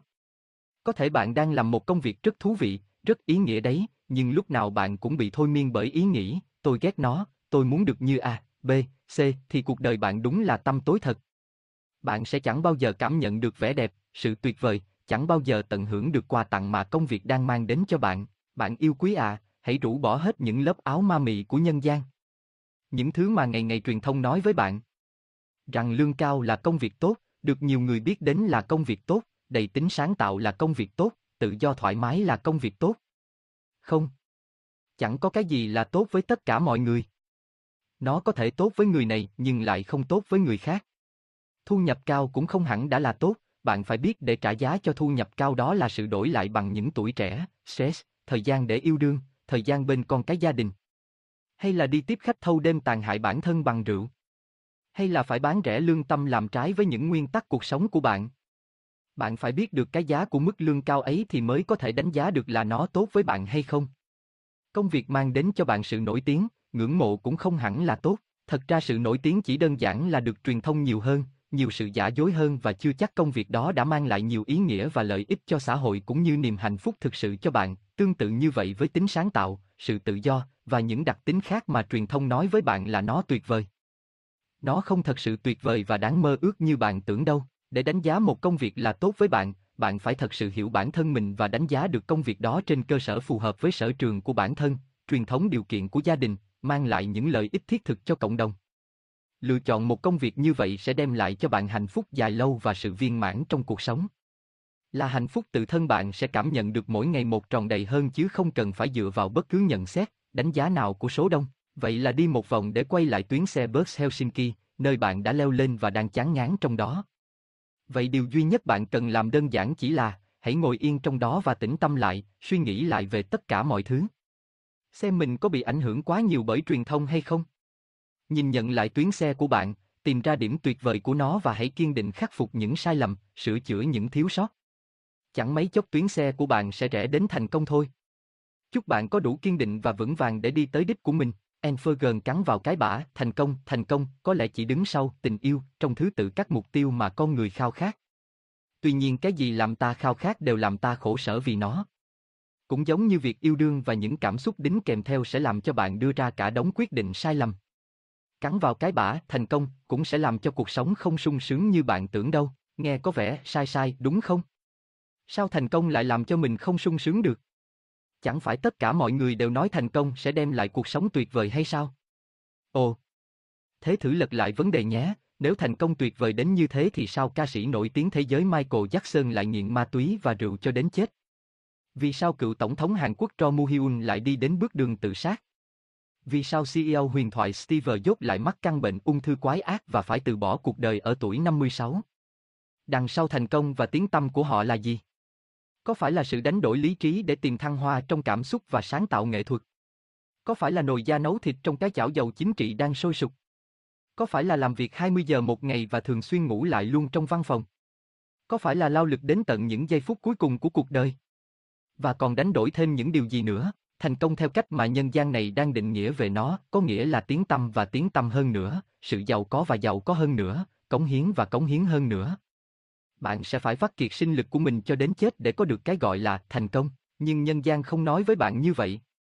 Nhân gian nói những điều nghe hấp dẫn hơn, kiểu như thà một phút huy hoàng rồi chợt tắt, còn hơn buồn le lói suốt trăm năm. Nhân gian sẽ kể cho bạn nghe những câu chuyện thành công là sống một cuộc đời có ý nghĩa, có giá trị, truyền cảm hứng cho triệu triệu người khác, một cuộc sống không uổng phí, đối nghịch với những cuộc sống tầm thường, vô vị khác. Dạng một ngôi sao sẽ tỏa sáng trên bầu trời sao? Đến đứa trẻ con 3 tuổi còn luôn suy nghĩ rằng việc làm cứu thế giới, anh hùng mới là điều tuyệt vời, đáng mơ ước hơn hẳn việc lau dọn nhà cửa, nấu bữa tối và thay tả cho trẻ con thì người lớn làm sao cưỡng lại được cái bả, thành công. Tất nhiên nhân loại cần những người làm việc và cống hiến hết sức để tạo ra những phát minh đột phá, những bước tiến trong khoa học, những phương thức ngày một tối ưu hơn. Tôi chỉ muốn bạn biết rằng thành công có nghĩa là như thế nào và bạn phải đánh đổi những gì cho nó. Bạn cần phải biết rõ mình muốn gì trước khi lựa chọn. Nếu bạn nghĩ rằng thành công nghĩa là tiền tiêu xả láng, danh tiếng lẫy lừng, huy hoàng tỏa sáng, sung sướng như tiên, thì thôi, bạn hãy ngừng ảo tưởng đi. Mọi người thường nói với nhau những câu khích lệ, động viên nghe rất mùi mẫn như thế này, tất cả chúng ta đều có thể thành công, chỉ cần bạn cố gắng hết sức mình. Nhưng thế nào gọi là cố gắng hết sức mình? Một khái niệm trừu tượng như thế bạn có định lượng được không? Với một người từ bé đã sống trong nhung lụa, được bao bọc chở che thì chỉ chạy bộ 50m đã là cố gắng hết sức. Nhưng với một anh người mông từ bé đã cởi truồng tắm suối dưới cái lạnh âm độ C thì đi bộ cả quả đồi cũng chỉ là chuyện nhỏ. Vậy nên cái câu, chỉ cần bạn cố gắng hết sức thật ra chẳng có ý nghĩa gì.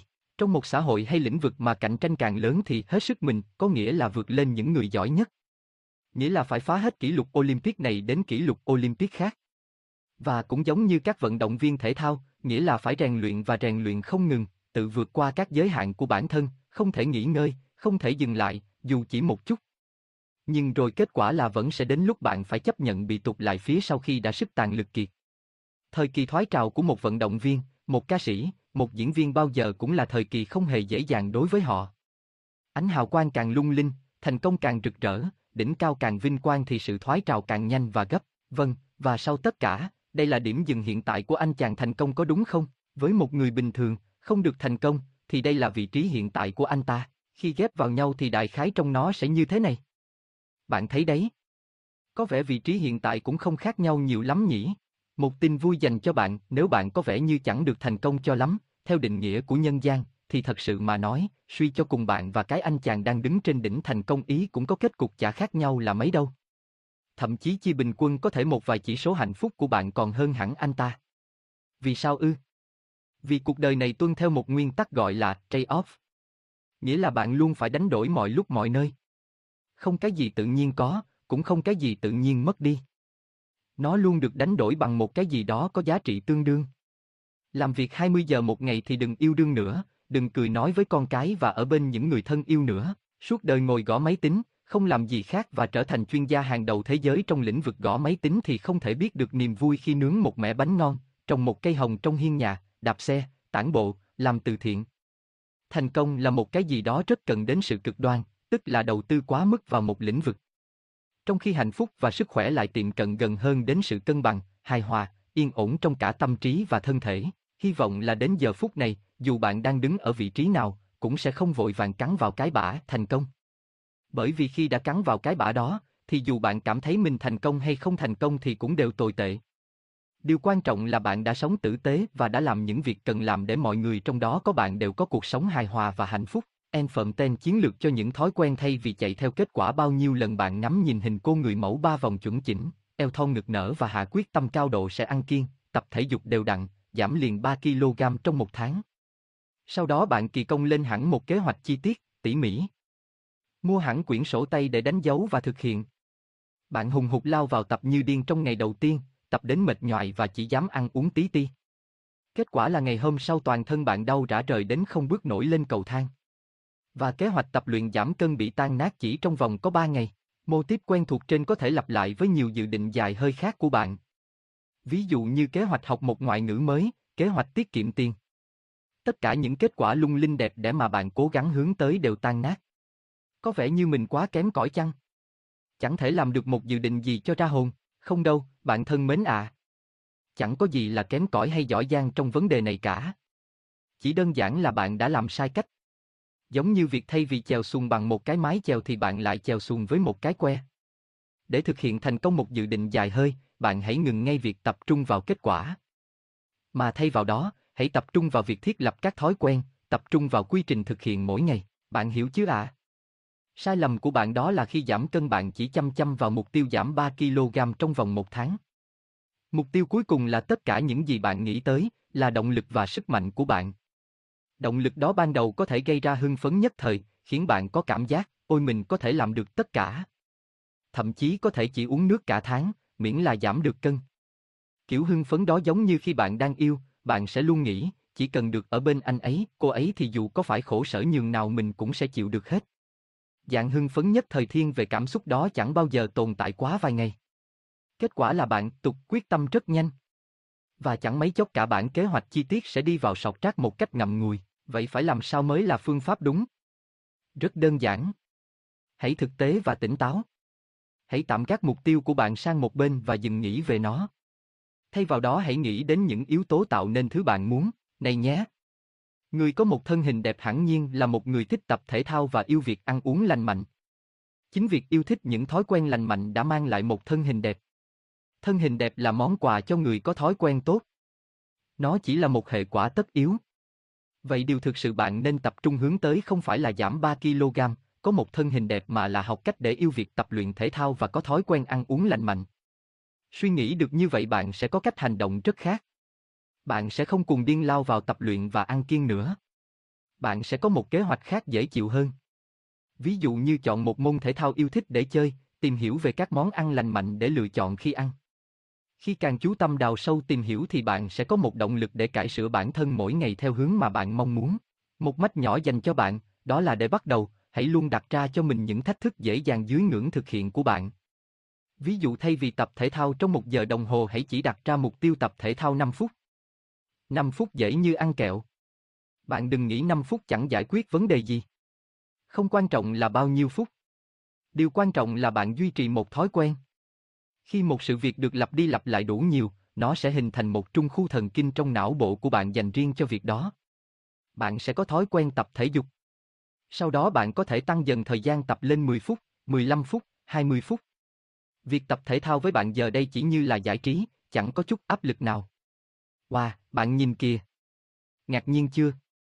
Từ khi nào bạn đã giảm được 3 kg và trở nên xinh đẹp thế này, bạn thân mến? Đừng treo xuồng bằng một cái que. Đừng bao giờ lập kế hoạch cho một kết quả. Hãy tập cách lập kế hoạch cho một thói quen. Kết quả theo đó cũng sẽ tới. Đó là một bí quyết rất đơn giản để bạn có thể dễ dàng tiến tới những giá trị tốt đẹp một cách bền vững. Khi bạn chỉ tập trung vào kết quả, trong bạn chỉ toàn khởi lên những tâm tham. Còn khi bạn tập trung vào những thói quen lành mạnh, bạn đang tập trung vào việc sửa mình. Hai việc đó rất khác nhau. Sửa mình sẽ mang đến cho bạn sự đổi thay từ bên trong. Đó sẽ là sự đổi thay bền vững và đúng đắn. Còn khi chỉ tập trung vào kết quả, bạn chỉ ngập tràn trong mình những tâm tham, ở đây là tham sắc đẹp, thì bạn rất dễ sai lầm. Bạn có thể dễ dàng bị những tiếng nói bên ngoài dụ dỗ. Ví dụ như đang sẵn ý nghĩ cháy bỏng là muốn giảm cân, đột nhiên bạn nghe được quảng cáo hấp dẫn về thuốc giảm cân. Lý lẽ quảng cáo đưa ra có vẻ rất thuyết phục, rất khoa học, đánh trúng vào tâm lý tham sắc đẹp của bạn. Bạn sẽ dễ dàng tin theo và mua thuốc giảm cân để uống với mong muốn sẽ thỏa mãn được tâm tham của mình. Kết quả có thể sẽ rất đáng buồn. Tiền mất, tật mang. Không những chẳng giảm được cân mà còn chuốc bệnh vào người, những mô tiếp lặp đi lặp lại như vậy rất quen thuộc trong đời sống. Bạn có thể dễ dàng bắt gặp ở bất cứ đâu. Cứ khi nào chúng ta chỉ tập trung vào kết quả, tâm tham sẽ nổi lên. Tâm tham nổi lên là sớm muộn gì cũng sẽ mắc sai lầm. Phương pháp đúng đắn là hãy tập trung vào việc xây dựng các thói quen lành mạnh gắn liền với mục tiêu. Hãy treo xuồng bằng mái chèo, bạn nhé. Enfer Goodman là một nhà đầu tư, sự sống, khôn ngoan thê thô bạn, cái gì là tài sản quý giá nhất mà bạn có? Căn villa chục tỷ A? Hay là con Mercedes tỷ rưỡi? Hay là tài khoản mà bạn đang sở hữu trong ngân hàng? Những năm gần đây mọi người đều quay cuồng học những cách đầu tư khôn ngoan nhất để sinh lời số vốn liếng mà mình có, nhưng hình như chẳng ai nghĩ đến việc đầu tư một nguồn tài sản quý giá bậc nhất trên đời, đó là sự sống. Thật buồn là chúng ta rất hay vung vãi sự sống của mình, tiêu pha một cách hoang phí mà chẳng tính toán thực dụng chút nào. Này nhé, nguyên lý là cứ cái gì hữu hạn và hiếm hoi thì cái đó là quý giá. Tiền thì đã có chính phủ đều đặn in ra mỗi năm. Còn sự sống của bạn, võng vẹn có vài chục năm, chỉ dễ bớt chứ khó lòng mà thêm. Quý giá quá đi ấy chứ, sự sống không đơn giản chỉ là thời gian sống mà còn là chất lượng sống. Sự sống là tất cả những gì chúng ta cần để trải nghiệm đời này. Nếu bạn đã đọc đến những dòng này, những phần cuối của cuốn sách thì có lẽ bạn đã hiểu mưu cầu tình ái, danh vọng, lợi lộc đều là những cách tiêu pha sự sống một cách phung phí. Vậy chúng ta còn lại gì để hướng đến trong đời này? Bạn thử suy nghĩ xem, tôi có vài bức tranh để bạn ngắm nhìn trong khi suy nghĩ. Đó đều là những bức tranh nổi tiếng, có giá bán lên tới hàng triệu đô la. Bạn thấy gì từ những bức tranh triệu đô đó? Có vẻ toàn là những cảnh tượng đời thường, nhàm chán, nhỉ, quanh quẩn với việc ăn, mặc, uống, đi lại, dọn dẹp, gieo trồng, mua bán thì chẳng phải đời này nhạt nhẽo quá sao? Chẳng hoành tráng giống như trong những bộ phim điện ảnh với đề tài anh hùng cứu thế giới. Chẳng cuốn hút giống như cốt truyện người ta vẫn kể với nhau trong quán bia về chuyện kinh bang tế thế, chẳng suốt mướt đắm say giống như trong tiểu thuyết yêu nhau đến khuynh đảo thế gian.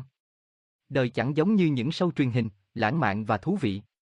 Đời hóa ra lại nhạt toẹt quá đi thôi, đã bao giờ bạn tự hỏi, hạnh phúc ở đời này sao lại được tô vẽ bằng đủ thứ phi thường, hào nhoáng, ngoại cỡ, tại sao lại cứ phải là những chuyến du lịch?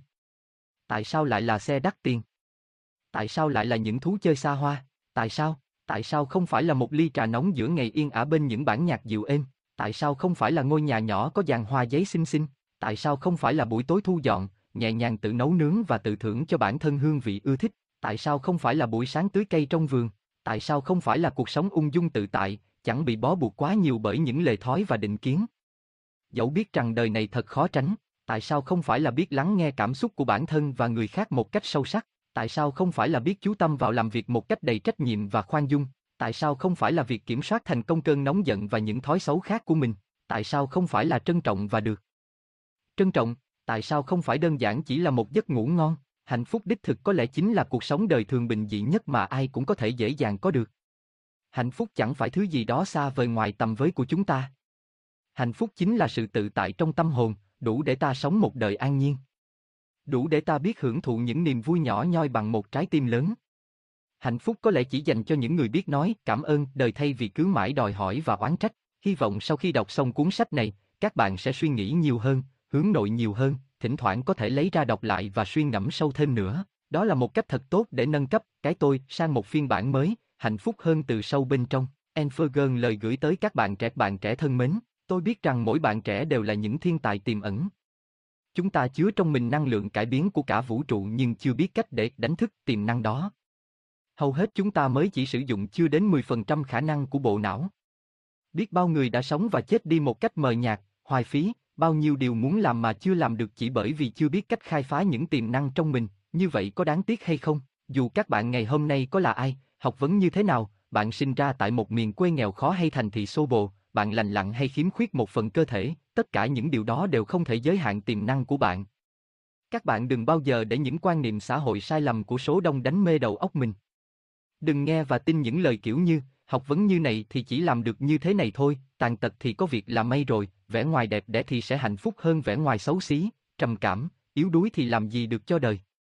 Đừng bao giờ tin những lời kiểu như vậy, bạn hoàn toàn có khả năng sống một đời ý nghĩa, cao cả và không bị giới hạn bởi bất cứ điều gì. Chỉ cần bạn nỗ lực rèn luyện để làm chủ được cảm xúc, tinh tấn được trung ương duy thì không gì là không thể.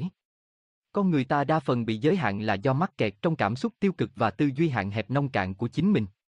Ngoài ra chẳng điều gì có thể ngăn trở bạn nữa, bạn thân mến à, hiệu ứng cánh bướm nói với chúng ta rằng chỉ cần một con bướm đập cánh ở Brazil có thể gây ra một cơn lốc xoáy ở Texas. Nhân quả là có thật nhưng nhân quả không phải là thứ bất biến. Chỉ cần tư duy của bạn có thể thay đổi, số phận của bạn cũng sẽ thay đổi. Xét trên bình diện rộng hơn, quốc gia có những con người với tư duy tinh tấn, thì tương lai của quốc gia cũng sẽ cất cánh. Cho nên tôi không ngại làm từng việc nhỏ. Chỉ cần có một người muốn được giúp tôi nhất định sẽ dốc sức để giúp. Và nếu bạn không ngại, hãy cùng làm từng việc nhỏ với tôi.